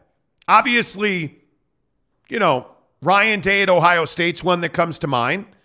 But you look at Edo and Kelly down at LSU. I mean, there's no doubt that Brian Kelly now has been successful at LSU.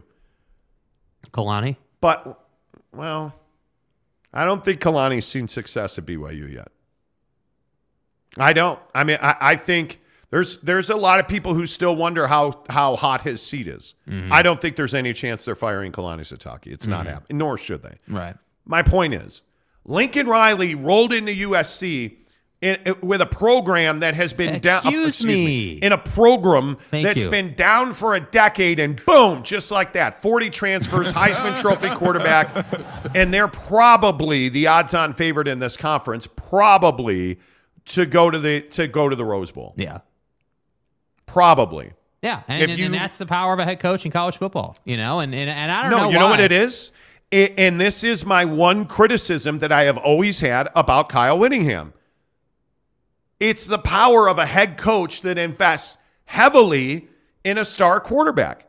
Because whether you want to admit it or not, college football, much like the NFL, is a quarterback-driven league. Yeah. And Kyle Whittingham has, in my opinion, never really invested in the quarterback position. And you're seeing it now because of how unbelievably impactful Cam Rising has been in the last year and a half. You're seeing that now. Mm-hmm. But for how long have Ute fans been thirsty, wandering the desert looking for a quarterback? Travis Wilson didn't get it done for you? It's been, but dude, you joke, it's been too long. And I understand. Listen, Tyler Huntley was a good quarterback. I totally get it. But you look at what Lincoln Riley's done at USC. Yeah. Bringing in Caleb Williams, bringing in Travis Dye, like leveraging the transfer portal, leveraging NIL. Y'all feel me? It's the blueprint for succeeding in modern era college football. Yeah. And if you compare what guys like Kyle Whittingham and Chaboy, Nick Saban. Yeah. Program. Have those guys heavily invested in the transfer portal? No, they haven't. Wow. Have those guys heavily invested in NIL? No, they haven't. Has USC? Yes. Yes. Has USC brought in 40 transfers? Yes. Catch me outside. How about that? Have they invested in all of the skill positions offensively? Yes. Has it paid off? Yes. I mean, it's unbelievable. And by the way, they still lost to Utah. How many times is Nick Saban going to have a Jerry Jeudy? Coach Saban. How many times is Nick Saban going to have a Will Anderson coming off the edge? Come on, dude. Like, they get it. I think the difference is that you at Alabama. Alabama. Gonzaga.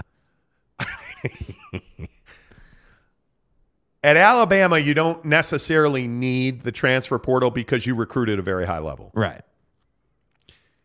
But you still need the transfer portal. Yep. In today's world, you still need to. Where's Jaden DeLora? Yeah. Where is, you look at Bo Nix. You look around the conference, the transfer portal has had a massive game-changing impact on wins and losses in the Pac-12. Yeah. There's just no other way to look at that. I think you look at a guy in Bo Nix leaving the SEC to go to the Pac-12. That's a huge deal. Yeah, and Mo Diabate's one that comes to mind. And you have used, and I want to make sure that Ute fans are like, oh, look at this fat little jerk. What a chunky mother effer. Wow, Dave. Wow. All I'm saying is that Kyle Whittingham, and I think he's openly talked about it. Yeah. Kyle Whittingham has either not embraced it or doesn't have the infrastructure to be a prolific NIL institution or program, and I don't understand why not. Because you're looking at Cam Rising, isn't he an America First guy?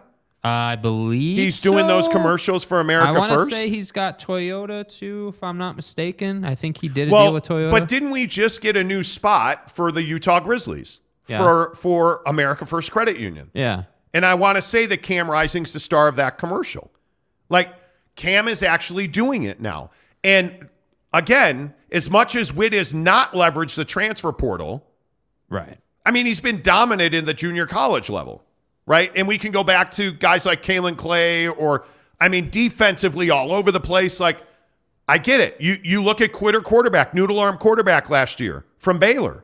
So listen, there are instances of it. Lincoln Riley rewrote the playbook on the transfer portal and NIL when he got to USC. Yeah, the difference between Lincoln Riley and Kyle Whittingham is that Lincoln Riley is able to take these guys and turn them into five stars pretty quick. That's all I'm saying.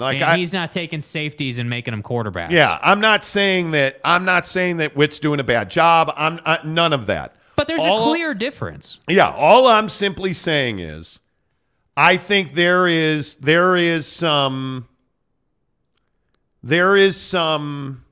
work to, maybe that's how you say it. There's some work to be done. But listen, I agree with that 100%. But the thing is, This is a philosophical thing. Like, I hope we all understand this. Like, do not expect Kyle Whittingham next season or you know, even really before he leaves the position to be some prolific NIL recruiter coach, right? Like, that's not who Witt is. Witt is someone who wants to recruit organically, build the relationship, and tell a story about developing you and turning you into an NFL guy. Like, that's the story he's going to tell. And he wants to take Chase Hansen and make him a linebacker. Yes, exactly. Like, that's what he wants to do. And to me, times are changing. I get it. People don't like people want to sit up on a dais and talk about how, you know, that, you know, Jimbo paid for his entire roster and how, you know, like, I get it. Like, people are uncomfortable paying college football players to come into their programs. But what I'm telling you is that this is just like anything else.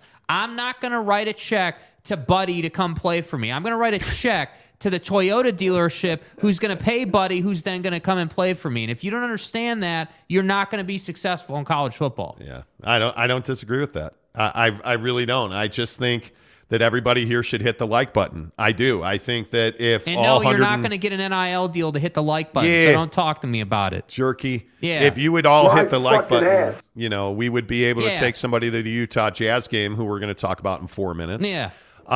You know, we would be able to take somebody to the Jazz game if we get to 9,000 likes. 9,000 subs. Yeah, subs. By the end of the year. And by the way, you guys have been doing a fantastic job. Yeah, by the end of the year, all we're asking for is 9,000 subs, and we will take you plus one to watch the Utah Jazz take on Donnie. Donnie. Hey, Donnie. The Donster. Donnie and the Cleveland Cavaliers on January 10th. We will take you there in a black car, and we will buy you your own Utah Jazz jersey, whether it's custom or if you would like to get one from the team store, let's do it. Please.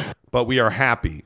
We are absolutely happy to do that. All you have to do is hit subscribe, be subscribed to this channel, and we'll hook it up. We have picked up 11 subs already today. We appreciate that. So please do hit the like button right now, all 111 of you who are here.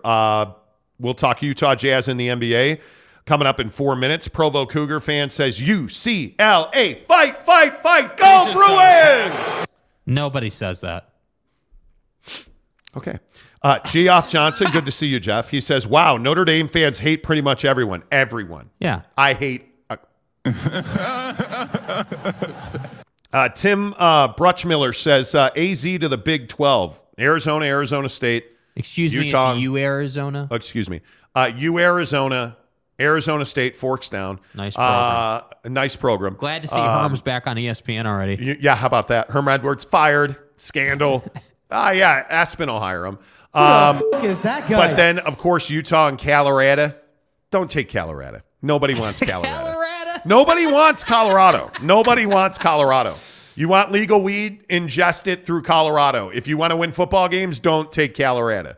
I'm begging you to take San Diego State. M. Morris says, who has USC beat that is good? Honest question. There we go. I look at their schedule and I ask the same question. Yeah. Because they don't have a win over a ranked team. Even though I think obviously the Utah game was unbelievable, but you lost 43-42. But this is the essence of college football though. Like, it is. USC is one of those programs, much like Ohio State, that just gets the benefit of the doubt because they're USC. And there's no way to explain it. There's no way to be like, oh, yeah, like, here's why Ohio State, who plays absolutely nobody and is absolutely, you know, not justified, gets in every single year. If USC runs the table... and their one loss is to a 20th ranked Utah team, but they've got two quality wins over a ranked UCLA team and a ranked Notre Dame team, whether you like it or not. Notre Dame still carries water in this town. If you've got two wins over a ranked opponent, explain to me how that's any different than a Big Ten Ohio State.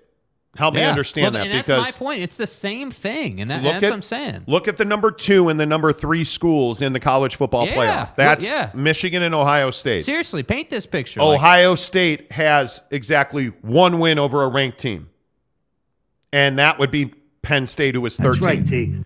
They're going to play Maryland this week, and they are going to take them apart at the joints. Okay, You're going to play number 3 Michigan.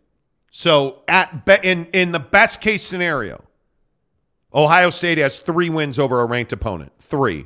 If you count Notre Dame, and again, Notre Dame still carries water in this town. They were 5th in the country. Definitely. When Ohio State beat them. Definitely. So that would be 3 wins over ranked opponents if Ohio State wins the Michigan game. Is that at the Shoe or at the Big House? That is at the Shoe. Yeah. That's in Columbus. So, like, I feel so like... So you would expect Ohio State to win. To win that game. I feel like you would get more credit if you were going to the Big House and you won that game. And then there's Michigan. Yeah. Michigan. Yeah. Who has 1 win over a ranked opponent, just like Ohio State. Yep. And that win in conference is Penn State. But somehow, even though it's the same thing on the schedule, the Ohio State gets way more credit. You got to pause longer than that. But my point is, Ohio State will have 3 wins over a ranked opponent. Michigan, let's say Michigan somehow beats Ohio State. Michigan will have 2 wins over a ranked opponent. And they're the 2nd and 3rd teams in the country. So let's not sit here and pretend you got to have, 5 wins over a ranked opponent. Rectally speaking, that's how you get in. It's internal. Because let's just be honest, wins over a ranked opponent have almost nothing to do with who gets in. It's really despicable. Because if we're being really honest, and if you really want to raise the dickometer. I'm sorry, the dickometer. What is that? That's ridiculous. If you really want to get into what's justified and what's not, I'm going to go and look at the Georgia Bulldogs. And at their best, if they run the table, they'll have 3 wins over a ranked opponent. Is that really that impressive? It is, yeah. If I say it is. Okay, now, if Oregon loses, right? If Oregon loses to Utah, right? Is Oregon really that impressive of a win? Because, again, not to go backward, you took Oregon apart at the joints, bro. You ripped them limb from limb. Yeah. You separated their upper arm and their lower arm from their cavity. This is what people say. Oh, well, that was week 1, and that was, the beginning of the season. And... But who else has Georgia played? And let's be honest, forget the ranked opponent thing. Who else has Georgia played? Oregon, Stanford, South Carolina, Kent State, Missouri, Auburn, Vandy, Florida, #1 Tennessee. That was a huge win. You cannot take the shine off of that. Yeah. Mississippi State, they'll play at Kentucky versus Georgia Tech versus LSU in Athens. #6 LSU currently. That'd be a good win. That'd be a good win. But is that resume really that much better than Ohio State's? And that's what I'm saying. Come on. So when everyone's like, oh, why are you a red ass about college football? Why do you not like college football? I don't like how we measure teams in college football. I don't.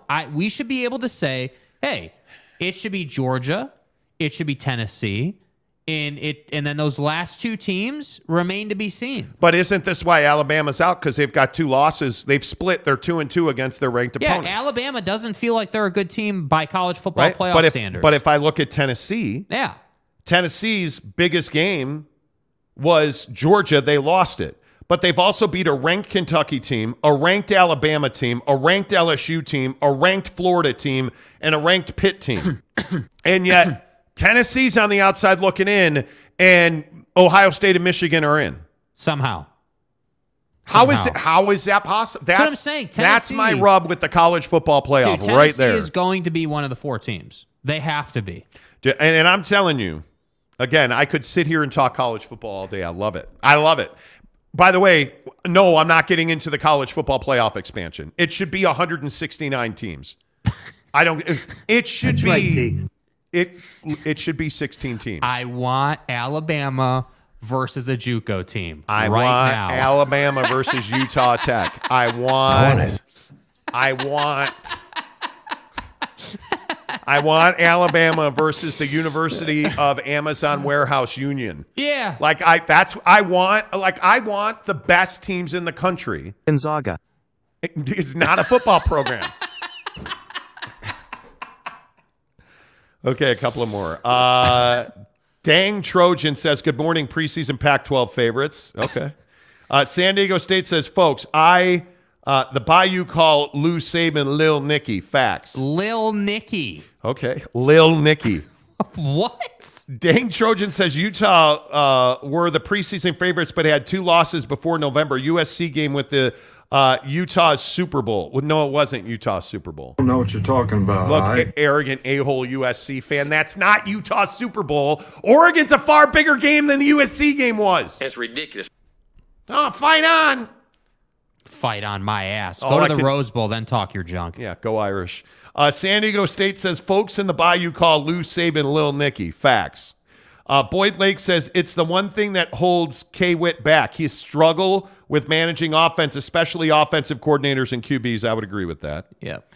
M. Morris says, Oregon is the top of the pack, and they couldn't hang with Georgia. Couldn't hang with Georgia. They didn't get off the bus. Yep. Eric and Rowley says, you pay Papa Murphy's to pay a player in an NIL. Well, no, Papa Murphy's pays us to pay a player. Yeah, it's a different business proposition. Kind of, see, this is different. See, this is what. See, this is why is NIL so complicated? I don't know. Getting a guy to do an interview is different than getting Buddy to come and play in your program. Excuse me, your program, Buddy. Like that's two different stages of NIL. Yeah, Buddy. I'm sorry. He said. I'm telling you, it's one of the, institute Buddy into your nomenclature, and you will be forever more cold-blooded. It's true. It's true, man. Institute Buddy into name calling. You know.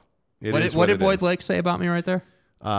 Boyd Lake says, Jake laughs, but we all know there are days the Alabama lose to the JUCO giant killers, and that's what college football playoff is very afraid of. It is if I say it is. I would agree with that.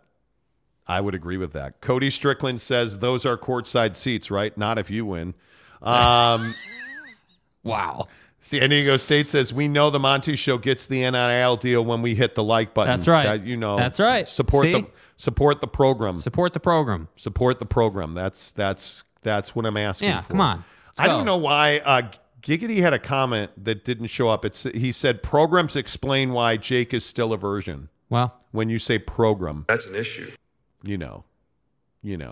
Mike Maples says, of course, Jake doesn't know about raising the dick-o-meter. Yeah, like, dude. I mean, Mike Maples, he also says, love you, Jake. Like, it is why you are a virgin. Yeah, can someone please explain to me? Maybe we should book a conference room like UCLA does, and we can talk about the dickometer. Maybe I need an educational course on it. You know what I mean? Bro, that's called health class. Yeah, thank you. All right, time for Uncle Monty's therapy sessions, otherwise known as dickometer teachings. San Diego State says, happy Founders Day to the bros of Omega Sci-Fi Fraternity, Inc. No hazing going on there. Charles Barkey says, cry on is more like it. They're still crying over refs. Well, you should be crying over Clay Helton being a terribly nice human being. Yeah. Eric and Raleigh says, I'm not your buddy, pal. Exactly. Greg Hale says, I believe the top 25 is vital to help teams build resumes for the top 10. That's its purpose. I don't disagree with that. Yeah, I don't know. I just don't have to like it. I don't have to like it. All the Utah Jazz and NBA talk on this program is presented by Tri-Day Trading, tridaytrading.com/Monty. It's interesting. Again, another DM conversation about, does Tri-Day Trading really offer?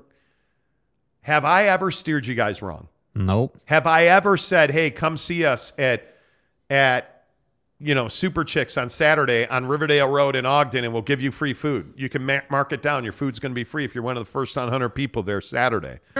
Good. So when I say, hey, go here, go there, shop with these guys, I think we've done you pretty well, right? Yep. So in an economy where so many people are struggling, in an economy where so many people are trying to figure out how to pay the rent, pay their bills, pay for Thanksgiving, get their kid the Kung Fu Grip G.I. Joe, there's one solution that everybody knows works. Tri-Day Trading. You should try day trading. Do it at tridaytrading.com/Monty. And again, the only bar that I use is how much money are we putting in your pocket?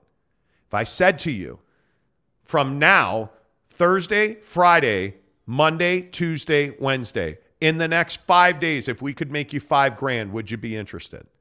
Well, of course you would. The question is, are you going to make $5,000 between now and next Wednesday when everybody goes on holiday for Thanksgiving? No, you're not. And you know why? because you haven't gone to TrydayTrading.com/Monty. They quite literally have people every day that went through the Tri-Day Trading program that make hundreds and thousands of dollars a day. And don't take my word for it. Go to their website, watch the free webinar, because that's all I'm asking you to do, right? We don't ever ask you to spend gobs of money. And don't take my word for it. Go to TrydayTrading.com/Monty. Watch the free webinar. It's free. It's no obligation. And then make a decision. But you're going to wind up in the same place that everybody else is. As soon as you hear them say, yeah, you can make hundreds and thousands of dollars a day, and we're going to teach you how to day trade at a very high level. And when you're ready to start trading, you're going to trade our money, not yours. And if you make money with our money, we're going to give you 50% of the profit. That's how the program at Tri-Day Trading works. They're so confident that their systems, algorithms, coaching, mentoring, because you don't just show up, leave, and they never talk to you again. You get mentoring and coaching at Tri-Day Trading. They're so confident their systems work that they're going to let you trade their own money to get yourself started. So you have no risk. It's a free webinar that leads you to trading somebody else's money. And all you got to do is go to TrydayTrading.com/Monty. And before I start talking NBA and Jazz, just remember, every time you start a new side hustle, you're wasting your time unless it's Tri-Day Trading. We've done Amazon FBA. We've bought crates of returns. We have sold cookies. We have done it all. Go in on your own, TrydayTrading.com/Monty. Let's talk Utah Jazz basketball. What do you think the expected win total of the Utah Jazz is? You've lost three in a row. You have the Phoenix Suns coming in Friday night at 7. Devin Booker and the Suns looked unbelievably hot last night. I'm for real. Sex machine. Right. Devin Booker's a guy that you're not going to be able to stop, but you can still win that game. So my question is, what is the expectation? And what is your confidence level that this is a playoff team still today? Yeah, I'm confident in this team. I think that, you know, it may take 5 games to figure out what should be figured out in one game, frankly. But that's because they're young. Will Hardy's young, the players are young, and a lot of people say, "Oh, well, not the whole roster's young." Right, but the guys that you're running out there regularly who are getting the lion's share of the minutes are relatively young. You know, outside of Mike, you've got a pretty young core here. And so to me, I look at this team and I say, hey, yeah, I do still think they're a playoff team. I'm not going to get too high or too low on this team. And I think that it's between 40 and 45 wins where they come down. And if that's the case, you're 1,000% a playoff team. And depending on win totals and how all this goes down exactly, you may even scratch into the 6th seed. Maybe if you're lucky, depending on how it all goes down. So to me, I still think they're right in the heart of the playoff picture. And to me, I don't know why people are panicking. Why are you panicking? Right? They're a 10-win team. They've lost 3 in a row, so they're 10-6 now. There's no reason to be panicking. Panic when they're sub 500. If this team loses 5 more games in a row, okay, then we can panic. Then we can start saying, okay, we're not making adjustments. We're not doing what needs to be done. We're not making that pass to the corner. We're not handling business. Then we're going to have a different conversation. But to me, you've got a lot of time here. I would just stay calm, stay in your lane, like just trust that they will get it figured out. And that to me is what needs to happen. And I just, as a Jazz fan, I would tell you, like, just don't freak out. Like, let the process play out. They will make the playoffs if Will Hardy is the coach we all think he is. So that's kind of where I think they come down. I think they're a playoff team. I don't have any doubt about that. I think my confidence lies strictly in that you are on a regular basis going to be deeper, not more talented. You're going to be deeper than your opponent. You are going to be able to run out Jordan Clarkson, Colin Sexton, Mike Conley in a guard rotation. You're going to be able to run out up in your front court guys like Olynyk, Markkanen. I mean, certainly Walker Kessler's a guy that I cannot wait to see grow. I think you're just going to be more talented than your competition. Mm-hmm. And I don't see how DeAndre Ayton can be asked to compete with guys like Walker Kessler and Kelly Olynyk, because I think Kelly Olynyk's physicality and his ability to get under your skin, I think that's his best tool. He can shoot the three. He can finish at the rim. He's a 20-minute-a-night guy on my basketball team. But I think the other thing with DeAndre Ayton and the Suns, and the reason I expect the Jazz to win that game is, if you throw a shoulder into DeAndre Ayton, he's not going to catch the ball. Right. So I think they can be had, and that's why I would expect them to beat the Suns. Yeah, and I think that beating the Suns, you know, is it's kind of crazy that we're sitting here saying we expect them to beat the Suns because of the physicality card, but it's the truth. I mean, the Suns are and have, it's not a secret that the Suns are soft as far as physicality and, like, you know, playing through that stuff. Like, I think Book has done a much better job over the last two seasons of becoming a tougher player and becoming a guy that wants to play through contact and understands contact. But I think as far as their team is concerned, they are a soft team. And I think that's why this rumor about, you know, the Suns putting together a 3-team deal around Jay Crowder is, it's really sad to me, because the Suns need a Jay Crowder on their team. And I think a lot of NBA teams need that Jay Crowder guy. But the thing for the Jazz is that I feel like they have guys that want to be physical. Like, Colin Sexton has no problem getting after it with you. You know, like, they're like, obviously Kelly Olynyk, like, I think Vando likes to be physical. He's got no problem doing that. Even Kessler has no problem being physical. So, like, this team has no issue being physical. And I think that is where everything starts in the NBA. If you're willing to bang with guys, you're going to be a better team. And then you combine that with the pace they're able to play with. And when they're playing, like, on their good nights, when they make good decisions and they move the ball, they're going to get a lot of wide open looks. So to me, you're already, you know, overachieving. You're already outpacing the expectations that 9 out of 10 Jazz fans had, which has led to your building being full when you're home. So that's why I say there's no reason to panic. Like, keep watching this team. Enjoy the process of this team getting better, and you will see. They will make the playoffs. They will be a 45-win team. And then next year, when they're, if they, you know, trade all their guys away and make some mistakes in the offseason, then we can talk about panicking. But I just wouldn't do that this year. Yep, I agree. Greg Hawkins says, sup, y'all. See, of course, you show up right when we're done talking Pac-12. Yeah, we literally just talked Utah for like an hour. Pied Piper says, I've been doing the tri-day trading program for over a month now. It's much more complicated and harder than Monty makes it seem, but still enjoying it a lot and building a new career.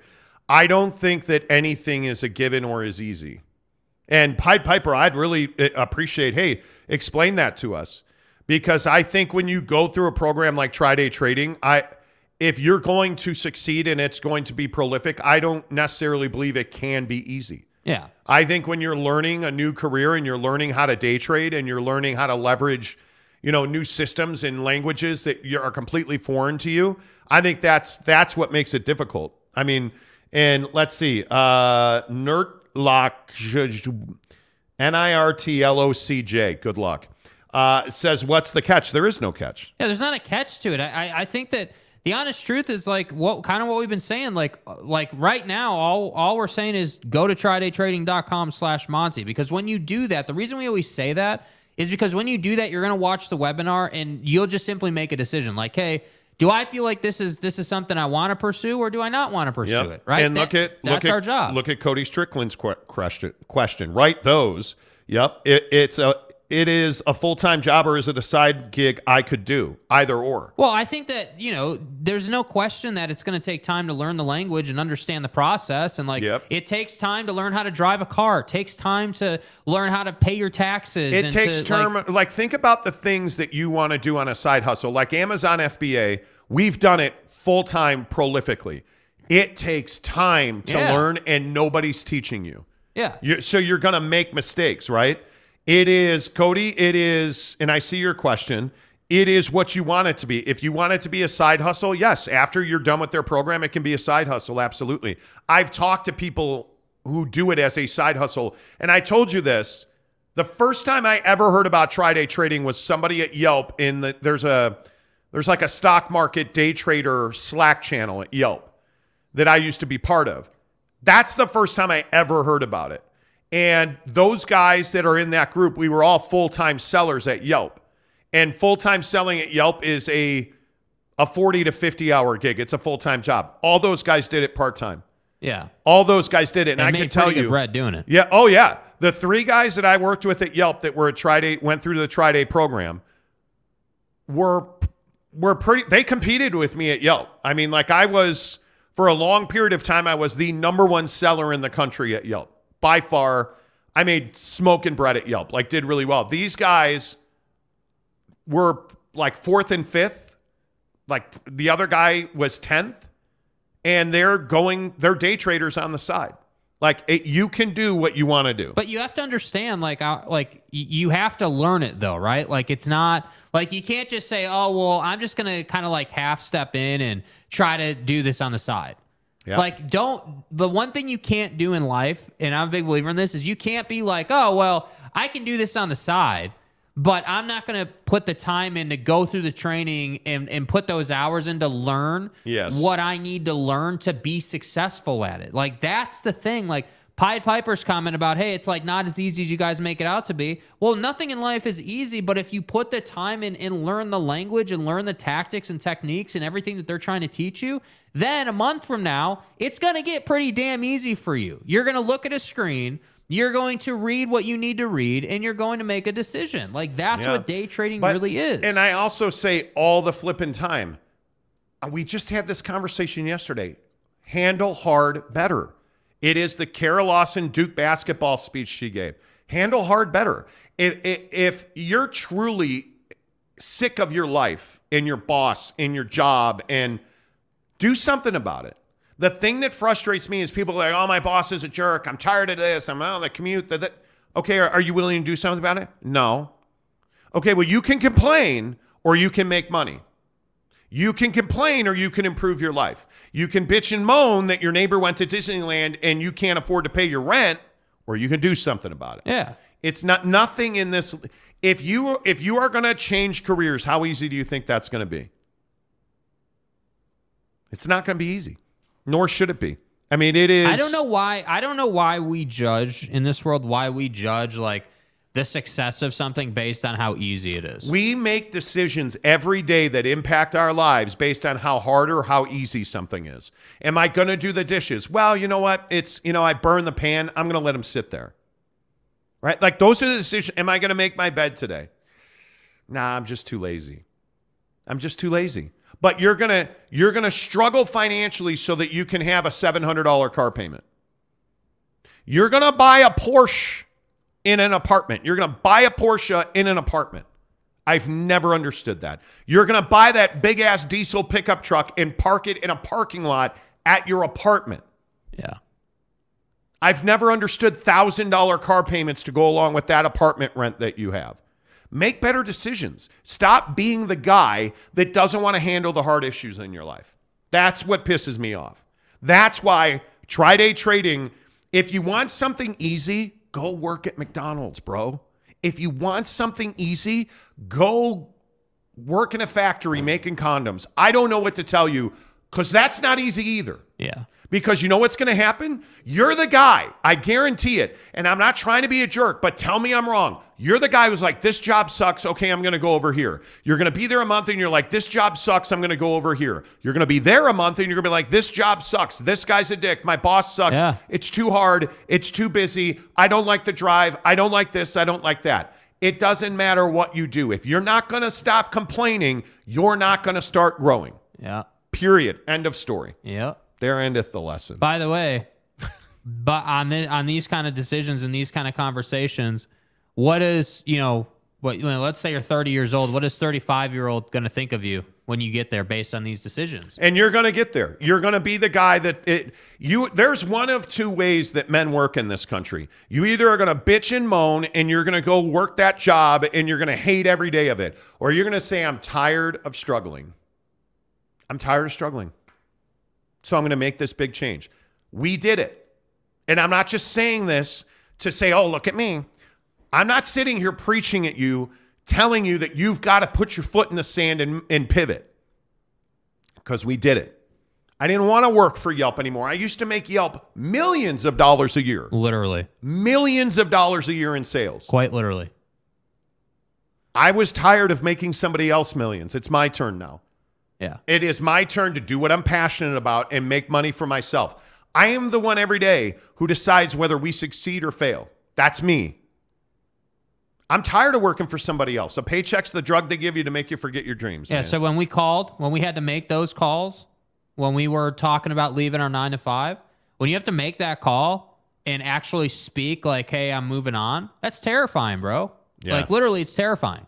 Yeah. Anyway, I'm just passionate about it. That's all I'm saying. Like, I just really get into it. I'm a big believer in building the best life possible. I'm super passionate about it. Like, I love it. Look at Snuka. What did Snuka say? I'm going to sign up for day trading. Well, I hope you do. And tell us what you think. That's why I love Pied Piper. Where's Pied Piper?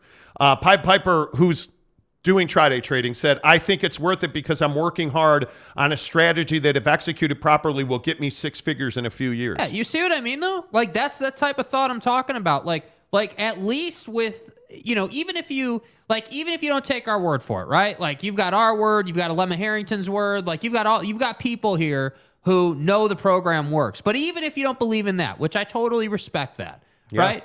Believe in the concept of, hey, if I make a good decision today, right? If I really put my all into something, that should benefit me a couple years from now. Correct. And that's exactly what Pied Piper's saying right there. Yeah, it's not easy. I never promised you easy. I promised you effective. Yes, I promised you results. Good. I promised you good, not easy. Yeah. Let's see, a couple more because we're way late for football at 50. Brian Hornbeck said, I made a change. I retired. My guy. But again, my guy. I love that. But there are a bunch of 30-somethings out there right now in the world who are not going to be in a position to retire. Yep. Right? That's why you have to have these conversations. Yep. Brett Burnett says, you can also have money and lose money. Be smart about it if you're going to invest. Scams galore. Nicola, for example. Well, I mean, honestly, greed is really good and really bad. Yeah. Yeah, I mean, it's really good and really bad. But hey, it is what it is. Well, I appreciate you guys humoring me. I do. I'm super passionate about life. Like, I just don't believe in sitting around and hoping. I've never believed in hoping. And Salty Drunk, I think, somebody asked why we don't do tri-day trading, because I'm doing what I'm passionate about right here, right now. Yeah. I make really good money. We make it for ourselves, and we are building an empire. And so, in my world, I wake up every day ready to rock and roll. I do not dread getting up at 4 o'clock ever. I do not dread 4 o'clock in the afternoon or 10 o'clock at night. I don't dread it. I mean, frankly, my wife is a titan. Mrs. Monty is. I married way over my head. We're having serious conversations about whether she should quit her job in corporate America and come and work with us. It's crazy. Yeah. It's crazy, and I am thankful every day. This is what I say every day. I'm so thankful for you guys being here, because there's just no way to... In all of this, because we were like, yeah, we have this show, and we have some listeners, right? Some, who are pretty loyal. We had some at that time, right? If you wind the clocks back, probably, a year is probably when these conversations really started happening. But if you really wind the clocks back to that time, like, we had a conversation like, hey man, like, how much longer can we work for someone else? How much longer can we... How much time in our lives are we willing to waste? Like, you're giving away, if you do the math, right?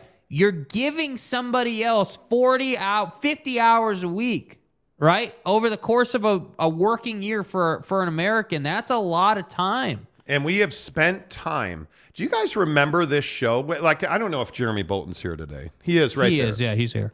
He says, I feel one of the lucky ones in working and doing what I love. Jeremy Bolton was one of the guys who listened to the show when we had like 20, 30 listeners total. Yeah. Like, we generally do 3,000-4,000 listeners during a live show. And we'll do, like, on a daily basis, we do about 20,000 views a day on YouTube. There was a time when we launched this YouTube channel, we were doing 30 views a day.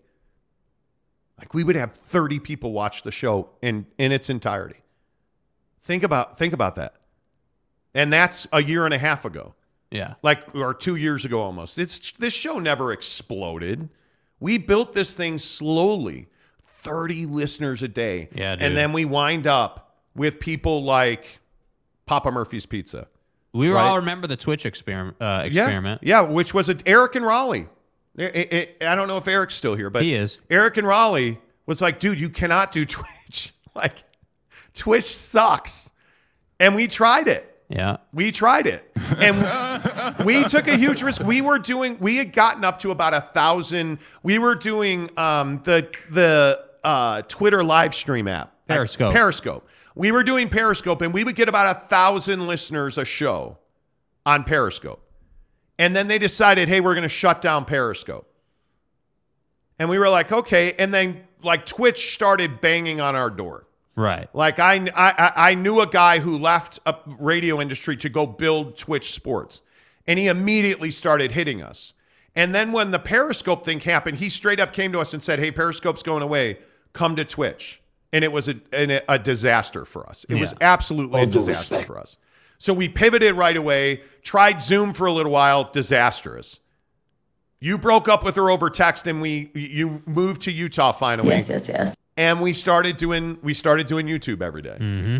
And it's just been a crazy grind. You know, it is. Yeah.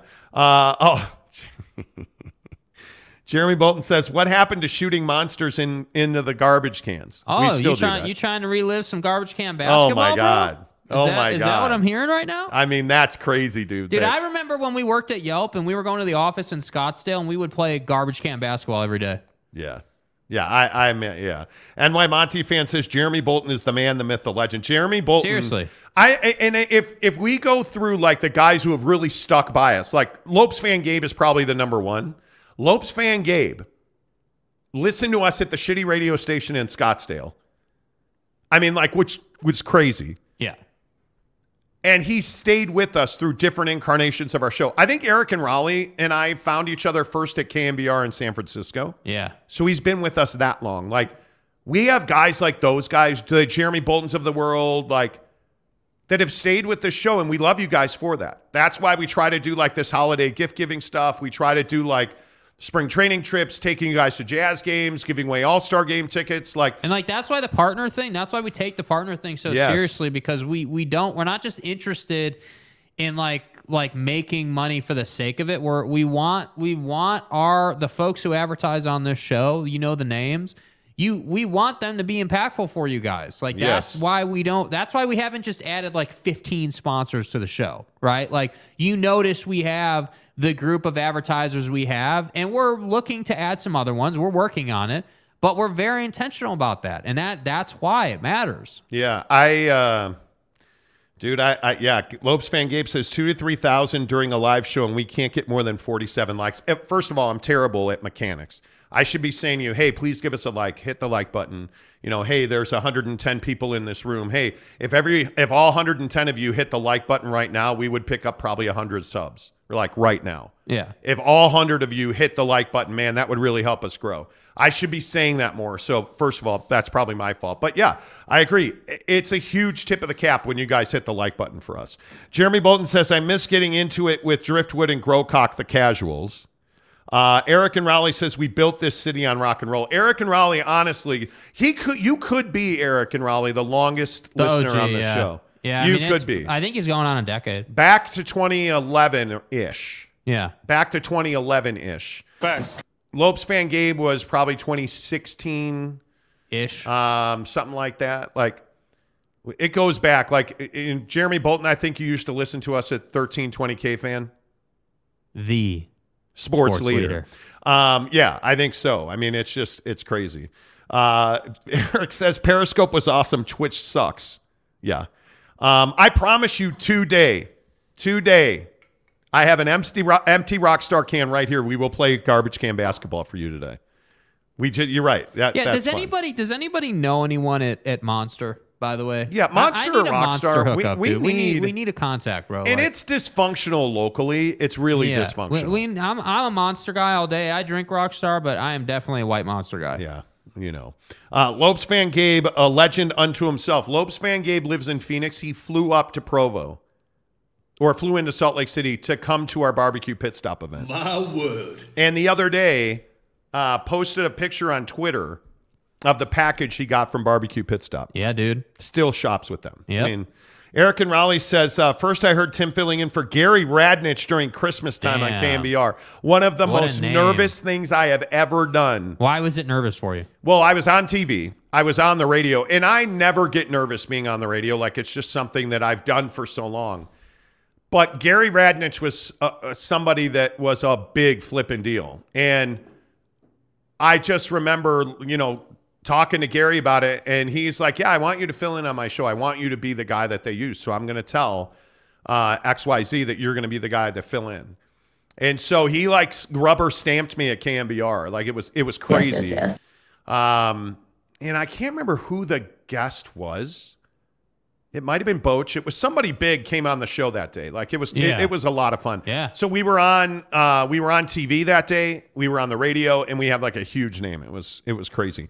Oh, and on top of that, I know Gavin Newsom, the governor of California, him and I have interacted a little bit through my time there. Yeah.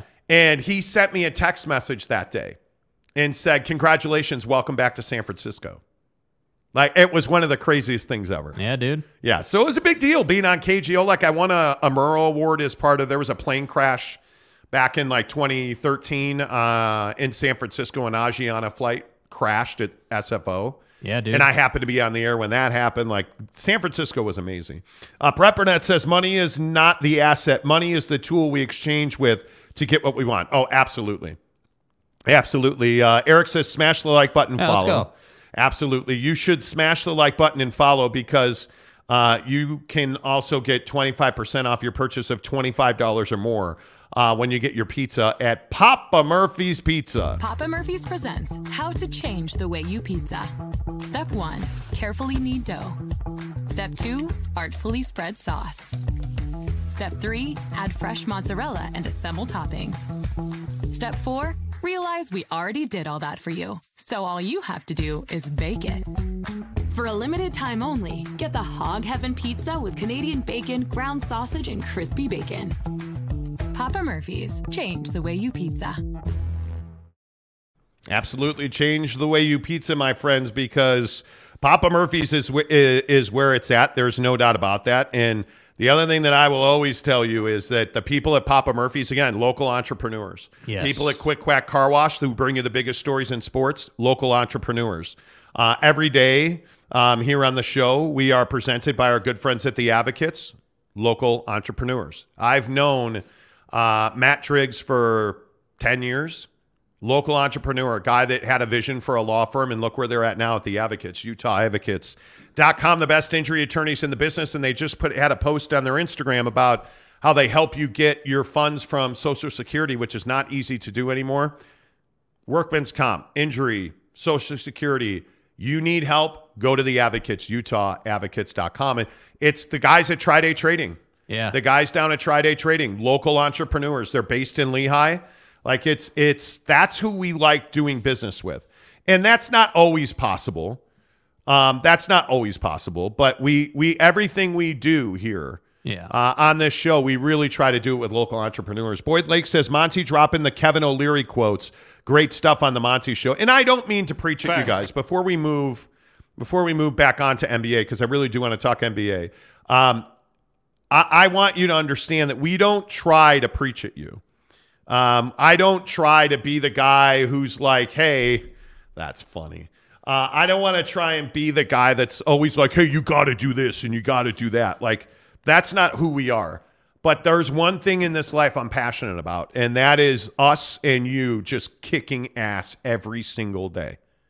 I'm a huge believer in that. Let's see. A New York Monty fan says, I started listening to the show on Apple Podcast for about a year, then finally wanted to see what the YouTube channel was all about. No comparison. Now I plan my day around the live show. Oh, thank you. I really appreciate that. Yeah, I appreciate that. Thank you. That that's so flattering to us.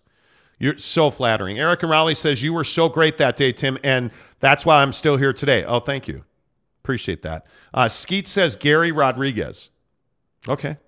Tanner says, I first found your show in January of 2021. At the time, the Jazz were at the top of the NBA and the Utah media was hyping them up like no tomorrow. I was so sick of it and wanted some objectivity. Well, he said, I found you guys, and I've been here ever since for the better or for most likely for worse. Thank you, Tanner. Thank you. Tanner is one of my guys, though. Absolutely one of my guys. But, you know, Brent Burnett's, you're an interesting guy because he talks about investing on this show all the time. And he's like, sometimes I get turned into a piñata here. I'm not really sure what that means, but... Yeah, you know. Giggity said, first time I heard you was the day you took over for that crappy AZ station. Was hesitant until you hooked me with the hot dog as a sandwich conversation. Oh, my good old guy, Napa Mike. The late Napa Mike. Yes. I miss him. San Diego State says Gary Radnich at KMBR was the man. He was. He was. Jeremy Bolton says, giggity, freaking hot dog is a sandwich conversation, LOL. That's what I'm saying. Brandon Butler says, I've been with you guys since K-Fan. Appreciate that, Brandon. Good to see you. Les Wayman says, olives and pineapple with barbecue sauce. Les? I really don't care if you think it's sus. Listen, man, I appreciate you. You know, but...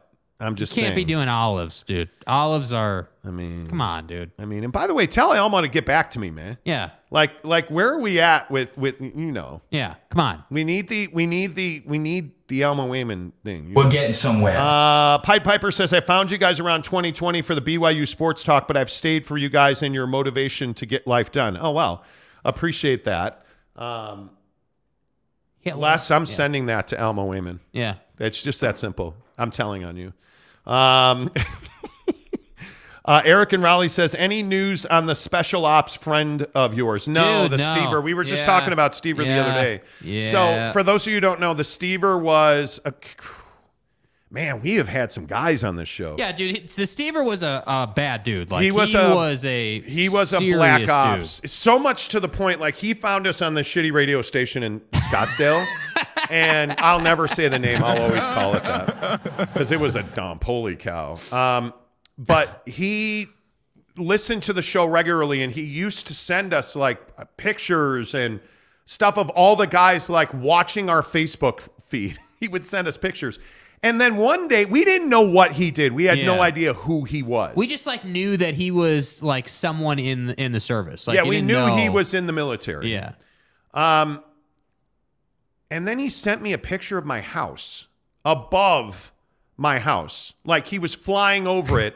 And it was like, you know those pictures in a aircraft, or he was in a helicopter, and there's like the gunship and it has like the crosshairs in it? He sent a picture to our...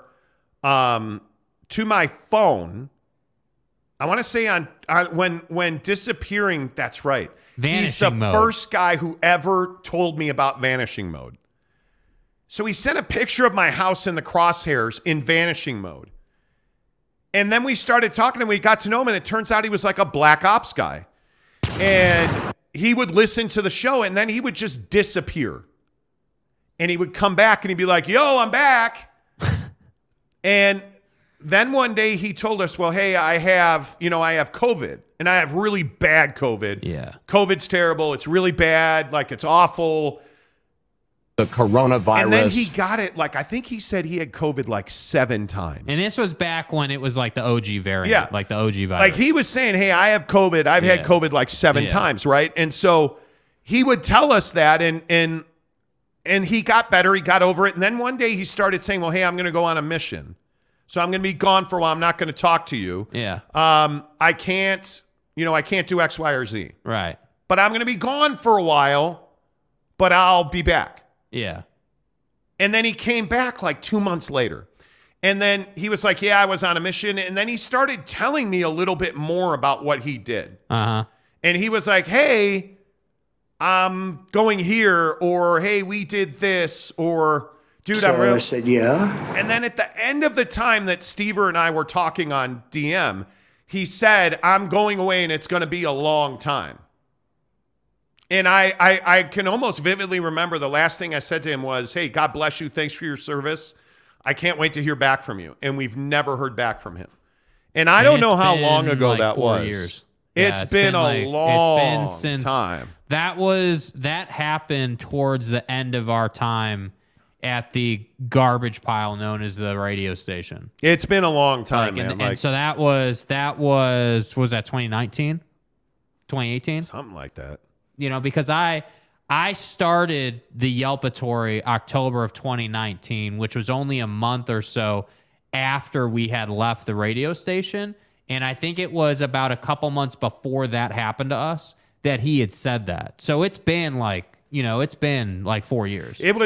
I'm a huge supporter of the military. I think you guys probably know that. Like I come from I have a good bit of military and law enforcement in my family. And so living in Phoenix is a huge, much like Salt Lake City, you know, with Hill and all the Air Force bases and the military presence that's here. If you look at Arizona, like the military presence there is massive. And so it's like, when those guys interact with the show, I go out of my way to be like, oh, hey, thanks for your service. And I don't even remember what he was a fan of or where he was originally from, but it was so crazy the day he sent us that picture of our house. Yeah, dude. I mean, we had lived there like 3 weeks. We had just moved. Well, it shows you the ability that guys like him have to get information, dude. Like, and it's crazy. Like, I don't know how he knew my phone number, but he sent me pictures, and I thought for a long time he was just some jerk being like, hey, I'm cool. But then he would send us pictures inside a helicopter, or he would send us pictures like they hubbed out or they lived out of whatever, a barracks or wherever they were, but he would send us pictures of a group of guys in front of a laptop watching the show on Facebook. So And you knew he was legit, because how would you know my phone number? How would you know where I lived? How would you know where the house was? Once he did that, I was like, okay, this guy has resources. And it's really unfortunate. I hope I hear from him again. Yeah. I don't know. I know that But it's hard, with the military, you don't know what defines a long time. Because there were times where he was gone for a couple months, but like you said, he'd pop back in. But now it's been different. I don't know how long it's been, but it seems like it's been a long time. Yeah. It seems like it's been a long time. What did Gage Carter say right there? Carter said, I've been watching you guys for 4 or 5 months now, and now y'all are a part of my morning routine. Oh, I appreciate that, dude. Salty Drunk says, loyalty is setting my alarm for midnight to watch live each day. Appreciate that. Les Wayman says, Alma agrees with me on olives on Pete. No, he doesn't. No, he does not. Sometimes I think I just say shit. That hurts me. Yes, Eric and Raleigh, bad meaning great.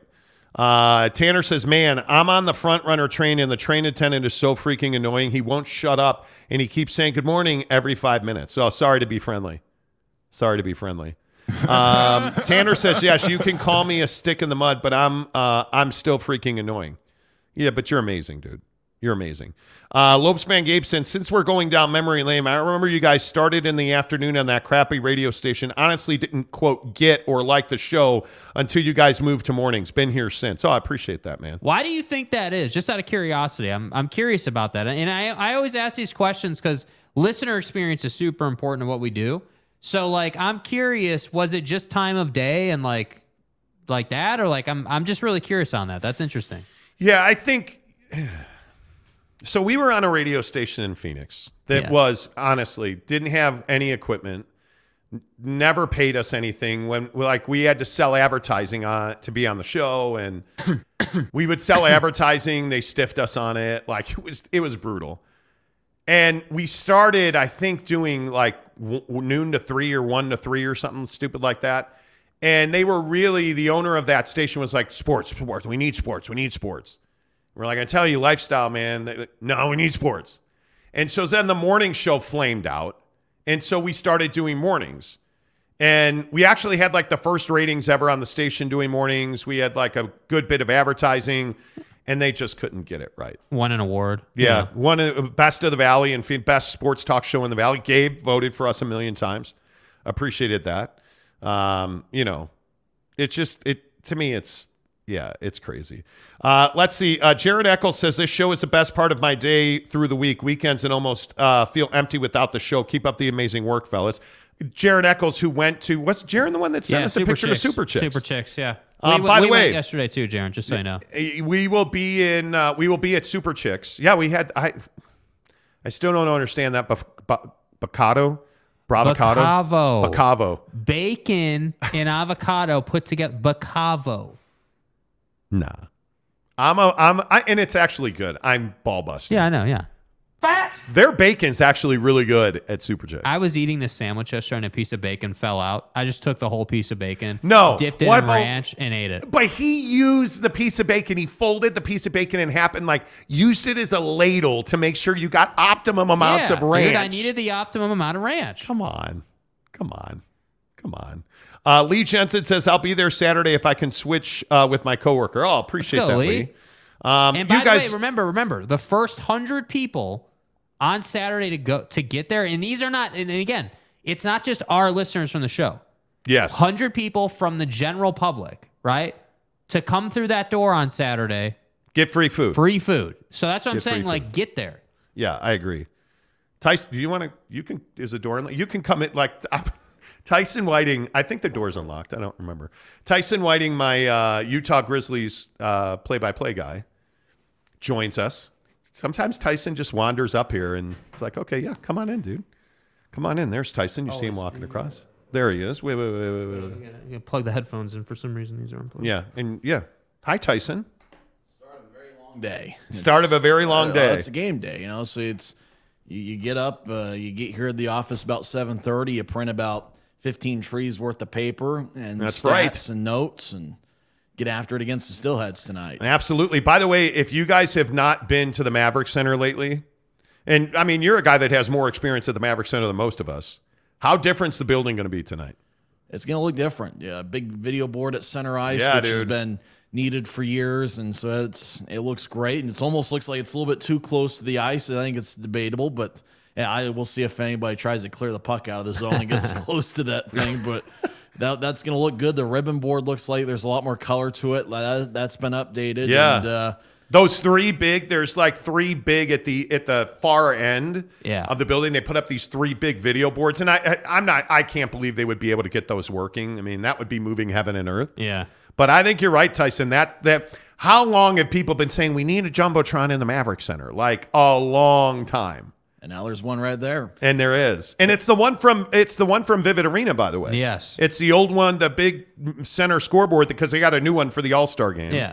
And so all of that stuff came over to Maverick Center because the Salt Lake Stars are going to play at Maverick Center starting Monday against James Wiseman and the Santa Cruz Warriors. Oh, that's right. I got to go to that game if Wiseman's going to play. Yes, yeah, we do. Yes, he is. We should go. It's going to be amazing. By the way, we asked for James Wiseman to come on the show. They said no. They won't. He is not doing media at this time. Yeah. By the way, if you want headphones, those are working. You can put them if you would like. I can hear you guys just fine. Okay, good. So let's see. Everybody's still talking about food. Oh, my God. I remember this. Riley O'Brien said, Monty, you gave me lounge passes that included Rockstar and Wings in like 2014 for Utah and Oregon. The game Kalen Clay dropped the ball before crossing the goal line. You've always been cool and generous. Do you remember where we were when that happened? I don't. We were at Legends Sports Bar downtown. And we had all the listeners who couldn't get into the game. We had a watch party because it was by far the biggest home game, I think, ever. Like, that game was huge when Oregon came to town. We were at Legend Sports Bar, and we had a huge watch party there. I want to say it was me, Gunther, Ben Wilson, Will Smith, you, my wife was there. It was an incredible watch party. And when Kalen Clay is running for the touchdown, right? Who remembers this? Yeah, dude. Kalen Clay is running for the touchdown to the far pylon. I can see the TV to my upper left, right? He drops the ball, and we're all freaking out because he's in the end zone. They're going to beat Oregon. It's early in the game. It's a huge win for the Utes. And all of a sudden, they weren't putting their hands up to call a touchdown. And I just remember Legends, which was packed. To the brim. Got really quiet. I'll never forget that. It was like the awkward moment of the play where Oregon picked up the ball. Yes. Oregon picks the ball up. Yes. And there's like five of them just running down the sideline. And we're trying to figure out what's going on. Like, what the heck is going on? And Kalen Clay had dropped the ball between the one and the goal line. Clearly had to. It wasn't close. It was definitive. Oh, my God. And he had the great touchdown celebration and everything. Yes. Yeah. Yes. And at that time, Gunther, you know, working with Kyle Gunther, obviously, I would call him a Ute legend. The guy, like, he's one of the biggest personalities I think that's ever played for Witt. Yeah. And a really good offensive lineman, by the way. But I just remember Gunther doesn't usually get emotional about sports. He was and Tyson, you produced his show for years. You probably can attest to this. Gunther was very level about Utah football. Like, he was never the guy that was like, we're dying. Or, oh, my God, it's amazing. He was just always right down the middle. I will never forget how pissed off he was about that play. I'd have been pissed, too. Oh, my God. Like, I mean, Kalen Clay. Oh my God. That play was amazing. Tanner Plummer says, my favorite episode of the show was when you guys talked about the time the Tangerine Twitter machine got the cocoa and how he got the Regeneron cocktail. Okay. I appreciate that. Regeneron. Tanner Plummer also says, oh, hi, Tyson. Tanner says, hello, Tyson. Well, hi, Tanner.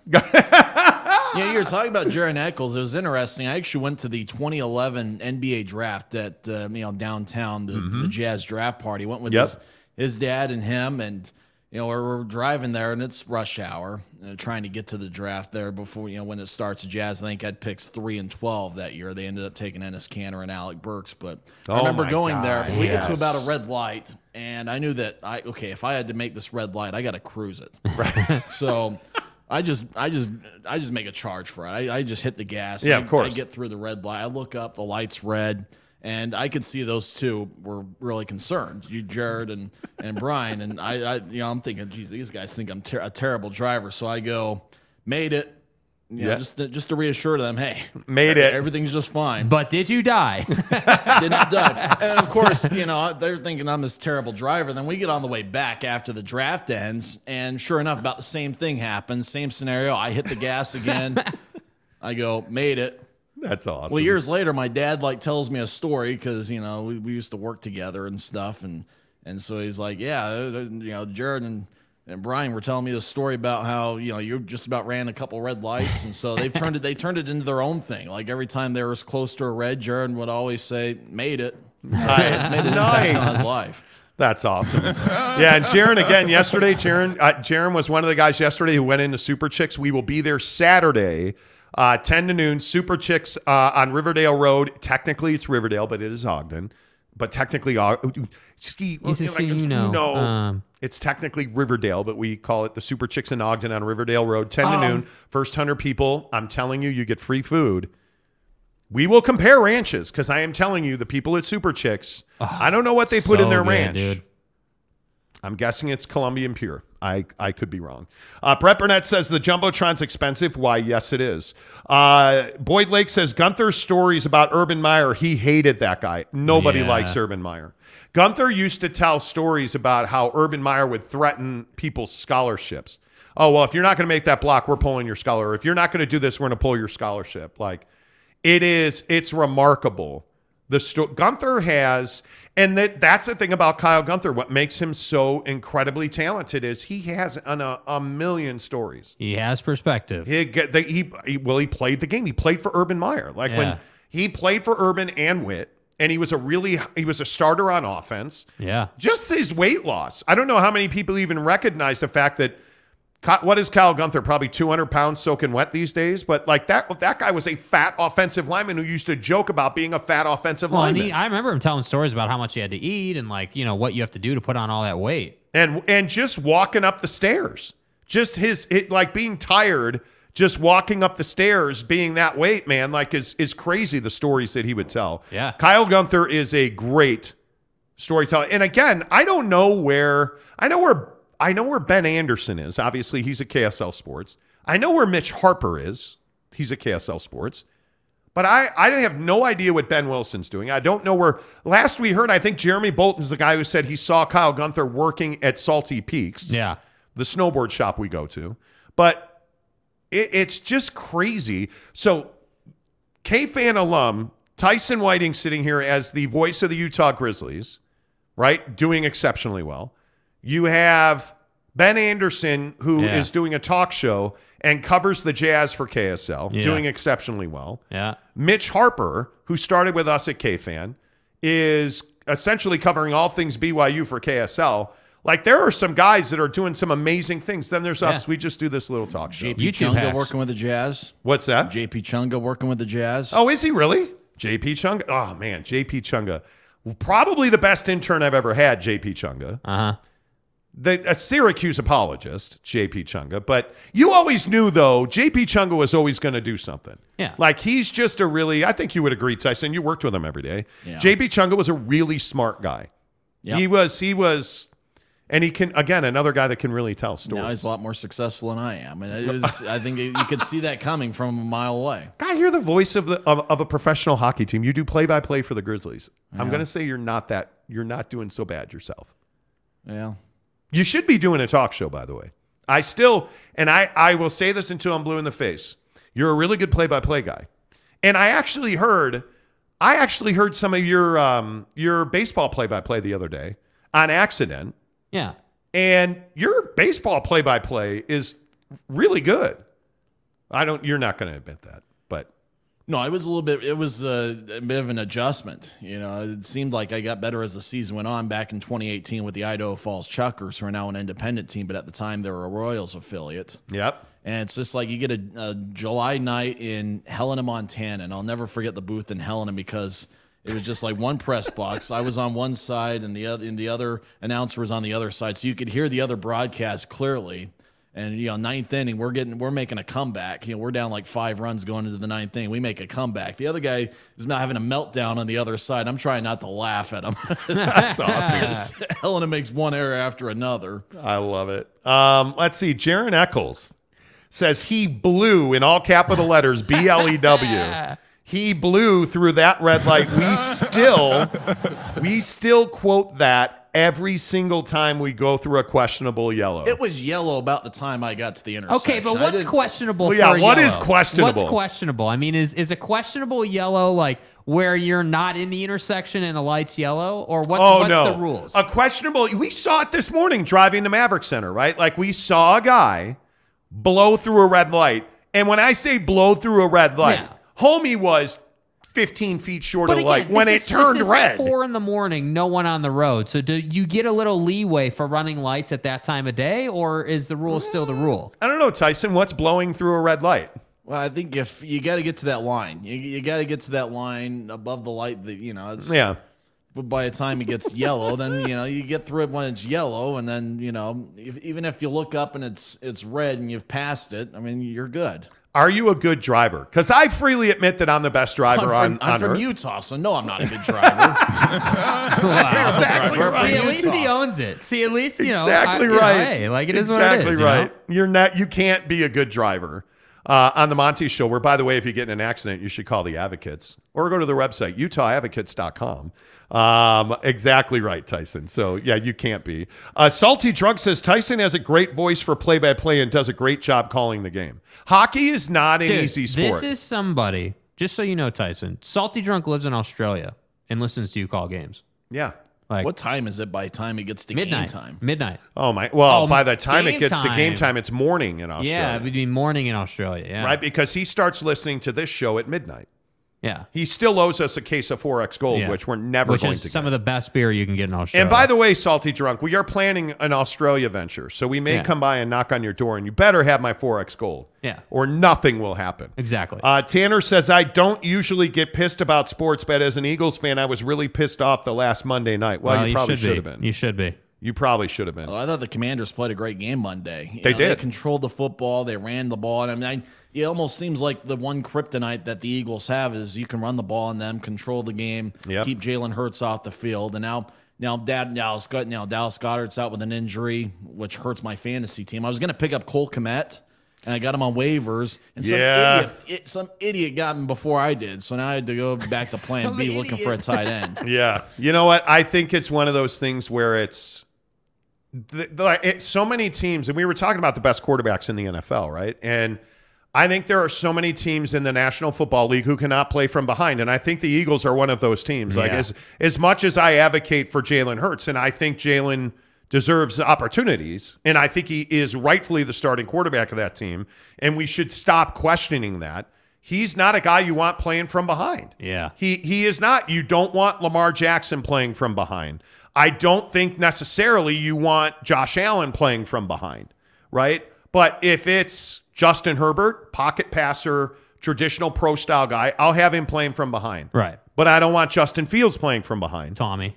Obviously. I want Tommy playing from ahead or behind. I think Tommy's a great come-from-behind guy. But if you look across the league at some of the quarterbacks in this league, they're going to struggle playing from behind. And I think the Eagles are probably far more better off playing from the lead, which goes without saying, but in the NFL, you're gonna trail. Yeah. San Diego State Aztec says, I have lots of stories. However, I'm not a great storyteller, which is one reason I like listening to Monty, listening and learning. Oh, I appreciate that. Thank you. Riley O'Brien, who, by the way, again, I always try to remember to say, you should go to General RV in Draper and see Riley O'Brien. Yeah, dude. Guys, for real. The guy is an unbelievable RV salesman. Yep. Said, badass that Tim and Jake do a show together and Jake can hold his own. Monty's show is elite. You've really grown as a talk show host. You are. We've had some battles over this. Yeah. I don't know how we got into this nostalgic thing. It all started with the Tri-Day Trading argument. Dude, I love the days when we do this. I do too. I love talking about it. Some of the most enjoyable shows we do are about the crappy radio station in Phoenix where we overcame and won the award for the best talk show in Arizona. And blowing through yellow lights. And Tyson being a terrible driver from Utah who blows through yellow lights. That's what we as people remember. Like, those are the stories that you latch onto, you know? Like, Tyson, what is your greatest 1320K fan memory? My greatest memory, and I think I've shared this on the show. Yeah. My greatest Tyson Whiting memory, and I was the program director at 1320K. Excuse me. Oh, I'm sorry. I was the program director at 1320K Fan. The sports leader. Exactly right. So I was the program Nick Saban director. You got to say program. Yes, yes. You see, Tyson gets it. You see what absolutely. I mean? So I'm the program director at 1320K Fan, and we had this really nice lady that was the business manager, and she comes to me one day and she's like, hey, can you talk to Tyson? I'm like, okay, what happened? Because you don't hear from Tyson. Right. Tyson doesn't complain. Tyson doesn't ask you for anything. He just does his job. He just shows up and does his job. Yeah, which is amazing. And she's like, well, he's not turning in his pay slips. I was like, well, what do you mean? Well, he's not turning in his pay slips. Right. I'm like, okay, no problem. So I'm like, hey, Tyson, hey, man, you know, we can't pay you unless you turn in your pay slips. So then he's like, okay, yeah, no problem. Turns in his pay slips. She comes to me like 2 months later. Hey, I'm going to need you to talk to Tyson. He's not picking up his paychecks. I'm like, what?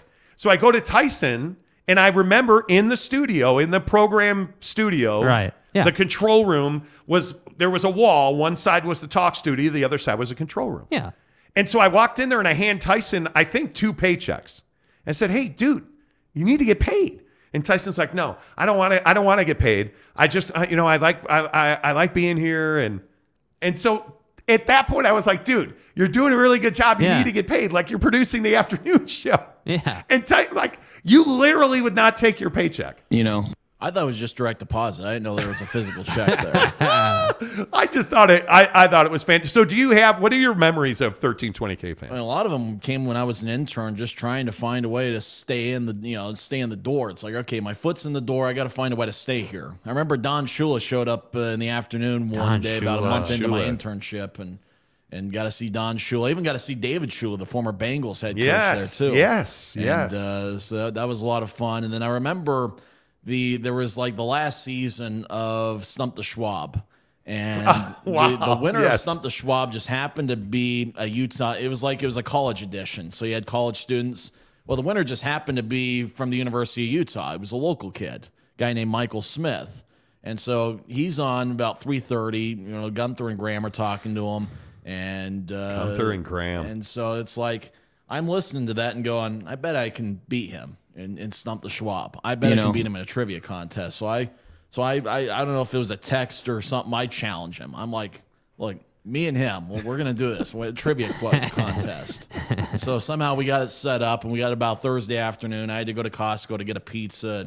And we had a segment Costco at 4 o'clock in the afternoon where it was me and the defending champion of Stump the Schwab, and we're in the studio, and we're doing a trivia contest. We're going back and forth, and I eventually won. You did. The winning question was about teams that had never reached the Super Bowl, and I was able to pick out a few. You know, Browns, Jaguars, Lions. Wow, that's incredible. That's what I know you for. If I'm being totally honest, what I know you for is you have an encyclopedia style memory. This is what I won. I won the Ryan Leaf rookie card. You did. I won this for winning that contest on KFan. Do you want that signed? I know Ryan Leaf personally. We are friends. If you ever want that side, I can get probably want a better version of the card. You know, this one's a little beat up. That's what I think of you as. You have like unfathomable knowledge of sports. Yeah. I mean, it's you and my good friend John Dickinson, who's at 95.7 The Game in San Francisco. I can say to John Dickinson, September 29th, 1987. Look at me. Where were the San Francisco Giants and what was the game about? John Dickinson can say, well, you know, the way the schedule's structured, they would have been in Cincinnati. And, you know, that trip, you know, the odd thing about, and he can give you a story, a game score, and something that happened in that game. You know, I do that. That's about the time when the Giants were winning the NL West. You know, they ended up going to the playoffs that year. You guys. The hell out of here with that. They lost the Cardinals in 7 games. Look at it, dude. Like, who does that? Well, that was the famous NLCS where Jeffrey Leonard had, you know, just went off, hit a home run every game, like the first 4 games, went one flat down with his home run trot. I promise you, we did not plan this. I did not know you were coming up here. We did not plan this. Nope. I didn't know I was coming up here either. I was thinking about getting some breakfast, but... God, breakfast sounds so good. Oh, my God. Well, okay, what's your go-to breakfast spot around the map? Where do you go? Carl's Jr. They got a 2-for-5 deal with the sausage, egg, and cheese biscuits. Oh, so good. Biscuits or McMuffins? Like, so at McDonald's, it's biscuits. You can get a sausage, egg, and cheese biscuit. Which is good. Or sausage, egg, and cheese McMuffin. I haven't had McDonald's in about a month, I guess it is now. Maybe. But you're a McGriddle guy. I'm a McGriddle guy. Tyson, is it biscuits or is it McMuffins? Probably McMuffins. It's just the biscuits are a little bit too thicker. Yeah. They just the McMuffins. They really are. See, that's what Chick-fil-A has down. See, Chick-fil-A's biscuits are thick cut, but they're really soft. Like, I don't know what they do to make them soft, but they're easy to eat because of that. Yeah, I would agree with that. Yeah. All right, let's see. A couple of guys have questions. Let's get into it. Tom says, thoughts on things like the Manning cast for a professional play-by-play guy. Is it good, bad, or whatever? Are you, as a guy who does play-by-play for a living, are you a fan of the Manning cast? It's good as an alternative. I mean, I would agree. They pretty much take advantage of the fact there's a visual, so it's not like they have to describe the game. Right. And even some play-by-play guys, you know, it's like in radio, I enjoy listening to Kevin Harlan, and, you know, most nights it's Kurt Warner as his analyst. I enjoy listening to the radio broadcasts on Westwood One because you get a description of the game. Yep. Whereas, you know, guys like Joe Buck, I mean, Mike Tirico, you know, they know there's a visual there. So they can, I wouldn't say get lazy, but they can kind of minimalize the description. They let it ride a little bit. Yeah, they let it ride a little bit. Like we watch, so we have DirecTV. The only way for us to watch the Jazz is through DirecTV. Good luck. But I usually watch The Road because Holly Rowe is just not my flavor. So I watched Mike Breen the other night. Yes. And I think Mike Breen is lovely, but he does exactly what you talked about. Mike Breen lets kind of the game unfold while they're having a conversation. And why, for the life of me, I can't remember the former player he had on with him. Wally Zerbiak. Wally Zerbiak. Oh, thank you. What a name, Tyson. Dude, yeah. Wally Zerbiak. Good, by the way, I'd hit that. Good-looking dude. We'll move on. Anyway, my point is... He beat Utah in the second round in 1999. You know, Utah went to the Final Four with Rick Majerus, and then... the next year, Wally Zerbiak knocked out Utah in the second round. You remember how good he was in college? He was great. Oh, my God. Probably didn't live up to it in the pros, but Wally Zerbiak could ball. Anyway, but Mike Breen does pretty much exactly what you talked about. Mike's not going to call every single... And I don't know how you do it in hockey. Like, I think hockey is one of the most difficult play-by-play gigs, which is why I think it makes you unbelievable. Like, you call every puck movement. Like being your color guy, and for those of you who don't know, you should go right now and subscribe to the Utah Grizzlies YouTube channel because you hear it's essentially the radio outlet for the Grizzlies. And so you see Tyson calling the game, and I do the color. I'm on the bench at home games, and he's up top, and then he does road games in here. But the crazy thing is you call like every movement of the puck, and I think it's incredibly difficult. I think it's one of the... I think calling hockey is an art form. I think you can do it and you can learn it, but I think you do such a good job at it. Would you rather call baseball or hockey? Oh, baseball. It's there's a lot more conversation going on between pitches, and you can kind of set the narrative a little bit more. In hockey, you just kind of watch the game and describe what you see. It's very difficult. I would totally agree with that. By the way, the biggest stories in sports on this show, as always, are brought to you by Quick Quack Car Wash. Our good friends at Quick Quack, we appreciate all you guys. Our guy Talking with Raphael podcast sent us a picture on Twitter yesterday of him going through the Quick Quack Car Wash. Appreciate that. In his Tacoma again. Local entrepreneurs that own the Quick Quacks here in Utah. Love those folks. And the best part about it is you get really friendly service when you go to Quick Quack, and you deal with human beings, which I actually value. So I don't have to stick my card in a machine, or they like scan my wash pass right through. There was a line at the district yesterday, but you're in and out in 5 minutes, which I think is great. So awesome to have Quick Quack as part of the show. Thanks, guys, for being here. But Tyson, I think hockey, like I was watching the Blackhawks lose again to the St. Louis Blues last night because, well, frankly, that's all the Hawks do with the Blues and everybody else. I'm kind of bitter. It's really despicable. But just listening to, there used to be a guy named Pat Foley. Just Pat Foley. Yeah, so my play-by-play guy in my life, probably my favorite guy is Pat Foley. Yeah. And I'm only a passionate hockey fan because of Pat. But having done football and baseball play-by-play, I think my favorite play-by-play is baseball. I would agree with you because there's more stories. But if I have to think back to my childhood, I have memories of Pat Foley and Dale Talon putting me to sleep at night. Yeah. Like when I was a kid, I used to live in a town called Northbrook, Illinois, and I was a huge Blackhawk fan. My dad would take me to probably 3 games a year. And then like I would go with our neighbor, had season tickets, so he would take me to like 3 games a year. And but Pat Foley and Dale Talon, dude, yep, those guys.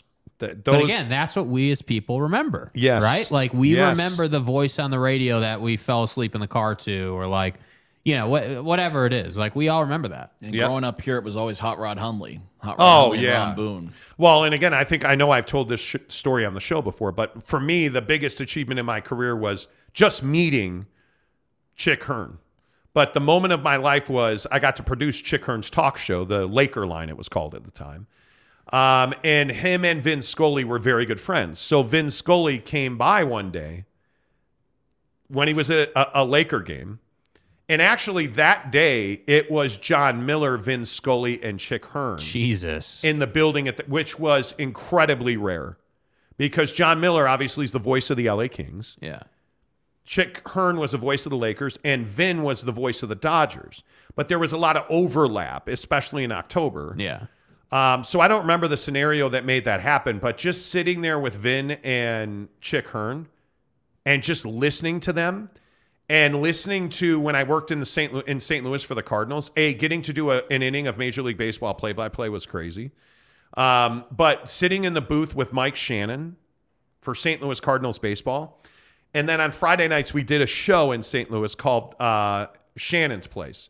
Because Mike had Shannon's Steak and Seafood right across the street from the new Busch Stadium. And so I used to do the TV post-game show for the St. Louis Cardinals. And so I would sit at that table on Friday nights in the corner of this steakhouse. Mike Shannon would come over.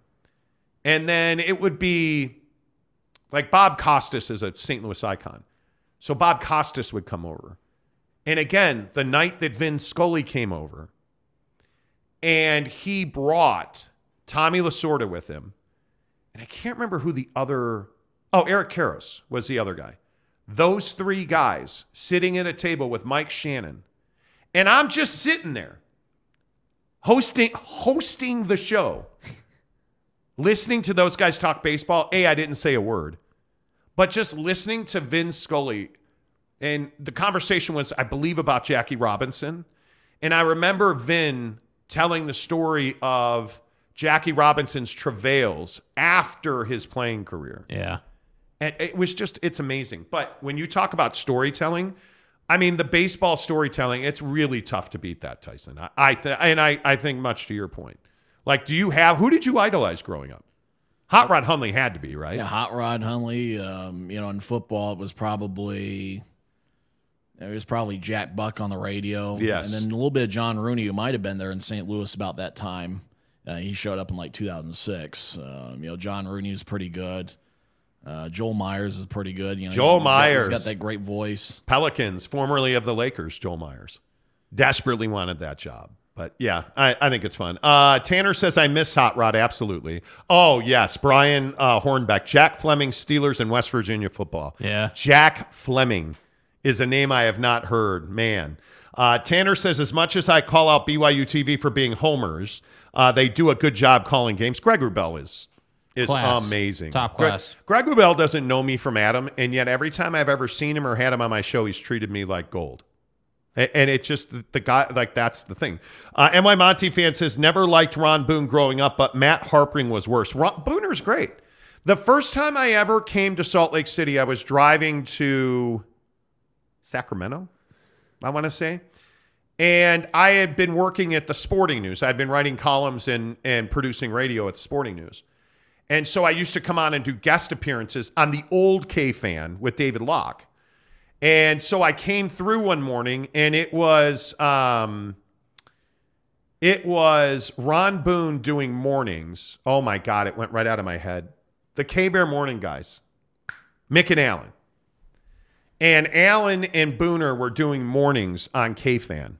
Uh-huh. And I did 3 days of morning shows with them in the old K-Fan studios. Uh-huh. And it was sitting next to Booner, you just quickly realize the guy is an unbelievable basketball mind. Yeah. Like, it was crazy. I have some crazy stories about Salt Lake City, never having worked or lived here until 2013. I mean, it's nutty.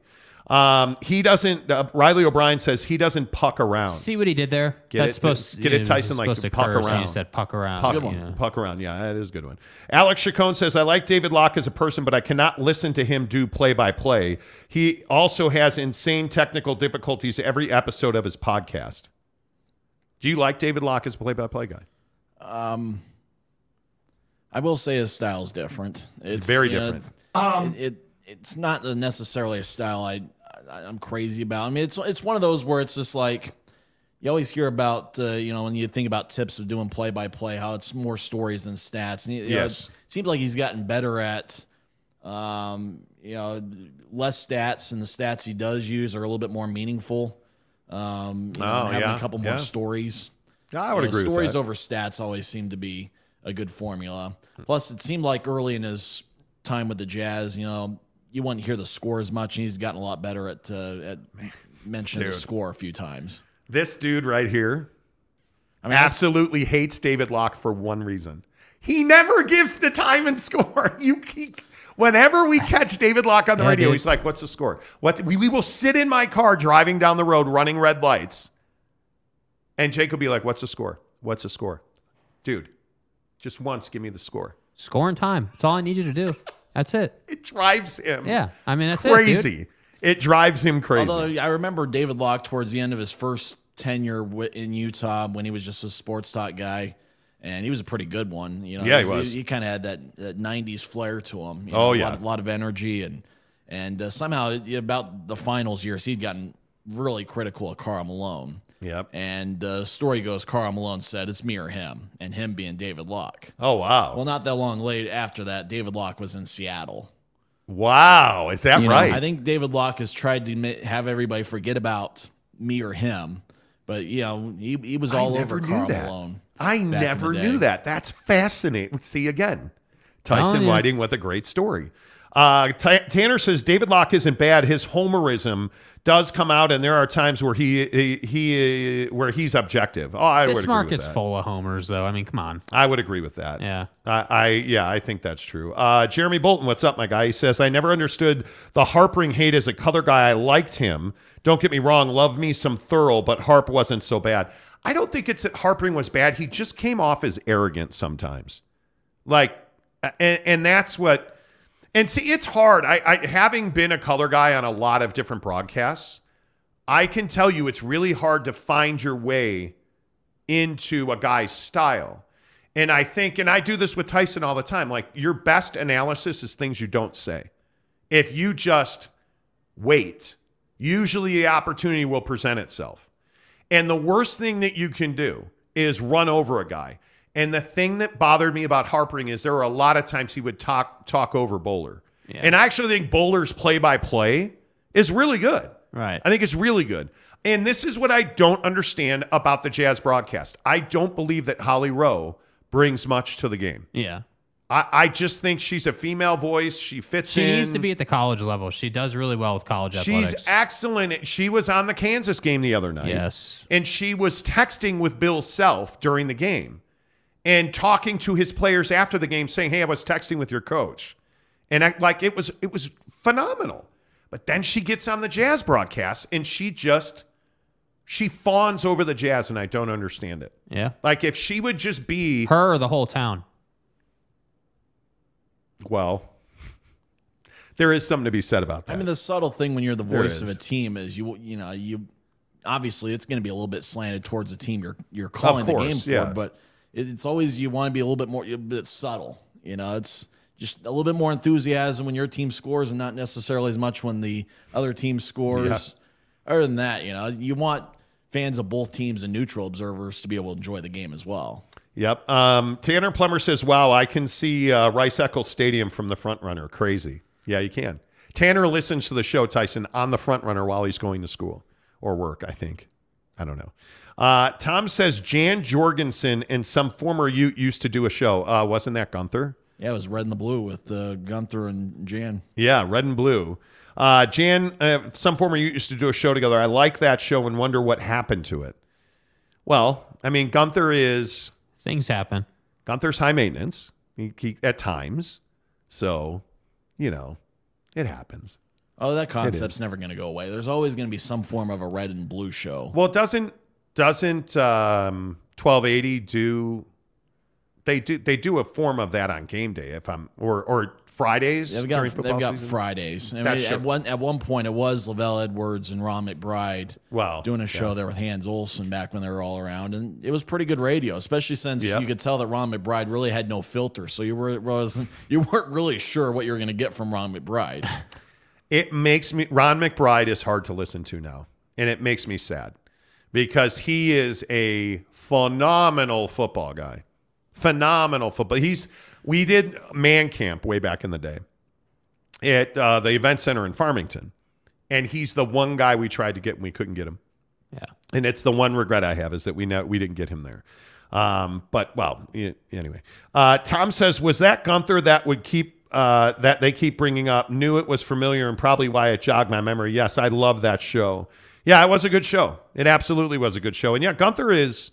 I miss Gunther on the radio. If Gunther's on the radio, you're going to stop and listen. It might be 2 minutes. It might be an hour, but you're going to stop and listen. And before him, it seemed like Brian Johnson had a few months on the radio, and then Morgan Scally for a little bit was on the radio before Gunther. It's unfortunate that ESPN 700 has turned so many guys over because I actually think that I mean, they should have held on to so many guys that have gone through there. I mean, I understand Tom Hackett. It's politics, though, dude. Like, it is, and that's the thing with radio is like it's just so political now. Well, it's the Jazz. It's Mr. Him or Me, the guy that reported that, and his name went out of my head. Sean O'Connell. Yeah. Sean O'Connell should be doing a local talk show in Salt Lake City. Absolutely baseless reporting, though. Yeah. Well, that's what happened. That was terrible. But I think Sean O'Connell's a phenomenal talk show host. He should be doing. You should be doing a show every day. Agreed. I tell you that all the time. You should be as good as you are at play-by-play. I think you are phenomenal at doing a talk show. Yeah. And why you don't do a daily show, and I know you do some podcasting, but why you don't do a daily show, I have no idea. Because again, you're a really good play-by-play guy. You're a phenomenally talented talk show host. And I've told Tyson repeatedly he should do a show on our channel. You should do a daily show on our channel. You should. And I know that you have your Grizzlies responsibilities. Do a show 3 days a week because I'm telling you, that's where you will become a superstar. If you ever decide to do a talk show full time, you will become a superstar. I'm telling you. I think it just might happen one day. It may. Well, you should do it. Well, here's one that I think a lot of people are talking about. Whoa, where did that go? Right here. Skeet says Doris Burke burned me out. Has Doris Burke become passé? ESPN made a mistake with Doris. Uh-oh. They overworked her 100%. Doris is someone that was a Hall of Fame sideline reporter, could get down with Doris being on a broadcast, but when it's Doris every single week and every single night, you're going to burn people out. I would agree with you that Doris gets a lot of run as a color analyst. And they want her to get a lot of run. Yeah. And I might agree with that. She might be overexposed. Yeah. Because she's really, you guys remember when it was like, wow, Doris is flipping phenomenal. Yeah, she's the guy or the gal that should play 25 minutes a night on an NBA roster and is going to give you 30 off the bench. Yeah. Put her in there for 45 minutes. Oh, so she's Jordan Clarkson. Yeah. She's going 10 of 50 and like, you know what I mean? Like that's what it is.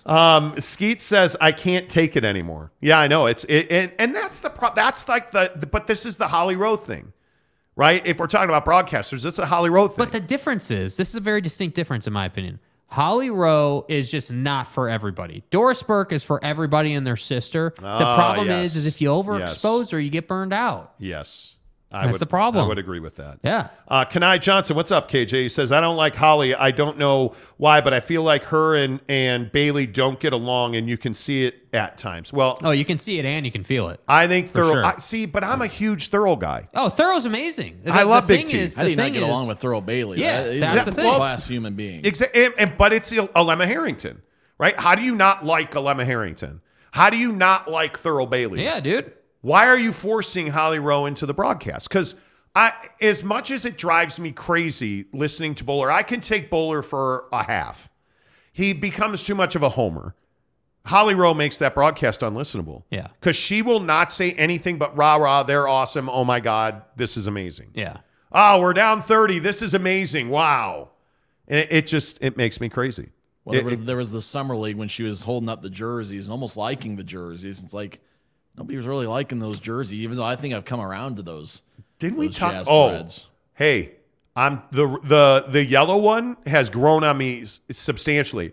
The black one, it's hard not to like the black jersey, in my opinion. Yeah. I hate the white one. Whatever that white thing is, I think it's more of an ice white. It's garbage. Like it's a different shade of white. Totally garbage. Oh, yeah. Thank you. So I am not colorblind. Yeah. Well, I think we talked about this on the show. It doesn't look normal like white to me. It's eggshell instead of gloss. Yeah. Like it doesn't look normal to me. You know, like, it's not a by the way, of white. This thing with Kyrie Irving is turning into something now. This is. Yeah, he's going to be back Sunday. Did you guys see what Kevin Durant said? And I know you did because we spent time talking about it in the car yesterday. Kevin Durant talked about why he demanded a trade from Brooklyn. Yeah. And he basically said, yeah, we weren't being prepared. I didn't like the way we were practicing. I didn't like we weren't doing one-on-one time. I wasn't getting any film study, and we weren't practicing well, so I didn't want to be here. Yep. And essentially, it makes it sound like he's the one that got Steve Nash fired. He is. He is. And at least he wears it. And that's the responsibility of a guy like Kevin Durant. That's the responsibility of Steph and Bron and Giannis. But I'm telling you, I don't think it's that far-fetched anymore to say, and I think Matt Nahagian, the program director at 95.7 The Game in San Francisco, tweeted this, so it's not mine. But I do think when we get to the end of Kevin Durant, we're all going to look back and say he should have never left Golden State. Correct. I think that his legacy has been forever damaged by this whole, whatever this disaster in Brooklyn's going to be. Yeah. But if they let Kyrie Irving play another game in Brooklyn, I think he will never recover. KD will never recover his legacy. Because what he's been doing since then is not about Jacques Vaughn. It's about Kyrie Irving. Yeah. Since Kyrie got suspended, Kevin Durant's been a far better player. Yeah. And I think it's a huge mistake. Yeah. I do. I just, whatever. Eric and Raleigh says, be the change you want to see in the world. Yeah.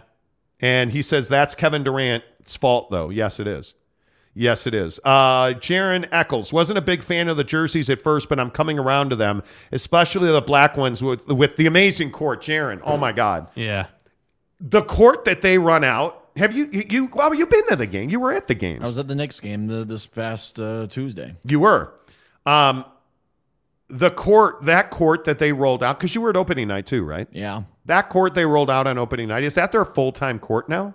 Like, is that the one they use every game? Yeah, sure. Well, when they're going to wear the purple, they're going to have the purple court out. The mountain one, yeah. With the old logo, and then when they're with their black or the other ones, they're probably going to go with the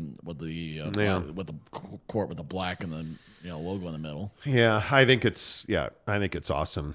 I think it is. Yeah, I think it's. I truly, the only thing that I like more than that court is Barbecue Pit Stop. Like, I mean, I love Barbecue Pit Stop, which is why you should go to any of their 5 Utah locations. Logan, Layton, Salt Lake City over in Murray across from the mall. We were just there yesterday. Lehigh, and of course, our good friends down in St. George. And it's not that you get the Yoder or the Traeger or the Big Green Egg. It's not that you get every barbecue spice rub seasoning that you could ever want from a man. It's that the guys that work at Barbecue Pit Stop are amazing. They are just, Steve, who owns the Lehigh store, is, you want to talk about entrepreneurs and on this whole thing we talked about with, you know, starting your own life and doing your own thing and not collecting a paycheck and being your own man. Steve at the Barbecue Pit Stop, the things he's doing in the barbecue community are phenomenal. But that's the caliber of guy that you get when you go to any of their stores.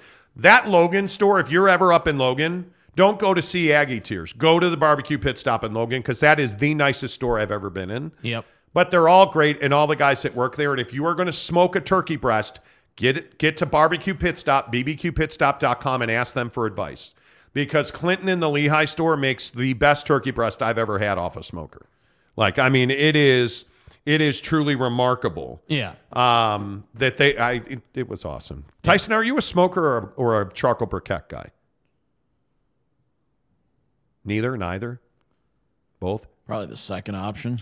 Barbecue briquettes, really? Maybe we need to get you the hookup. Put a Traeger Ironwood 885 in your backyard, and I bet you'll never buy another bag of charcoal briquettes. Nobody's given me a free one yet, so it's we can help you with that. If you go to bbqpitstop.com, tell me you heard about it on the Monty Show. Before we get out of here, what was our HOAs? Yeah, dude. First of all, I understand HOAs are necessary. No, they're not. But that's the question. No, they're not. You don't think they're necessary? They're not necessary. Okay, so I live in South Jordan, and the question is, if the HOA goes away, will my neighbor trim his bushes? Will he cut his grass? Will he paint his house? That's why HOAs are here. And HOAs are here because, like, I don't live in a big neighborhood, but I live in a neighborhood where there's power, there are lights, so somebody's got to pay for the lights, and they water the park at the end of our street. They salt your sidewalks and they trim your bushes until they don't. Sometimes. They rarely do that. The question is, are HOAs necessary? Tyson, do you live in, where are you at? Kearns? Do you guys have an HOA?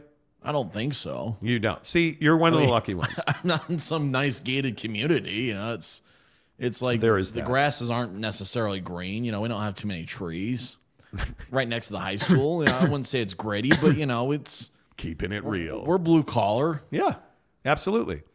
Be glad you don't have an HOA. I got a notice in the mail the other day that my HOA is going up $3 a quarter.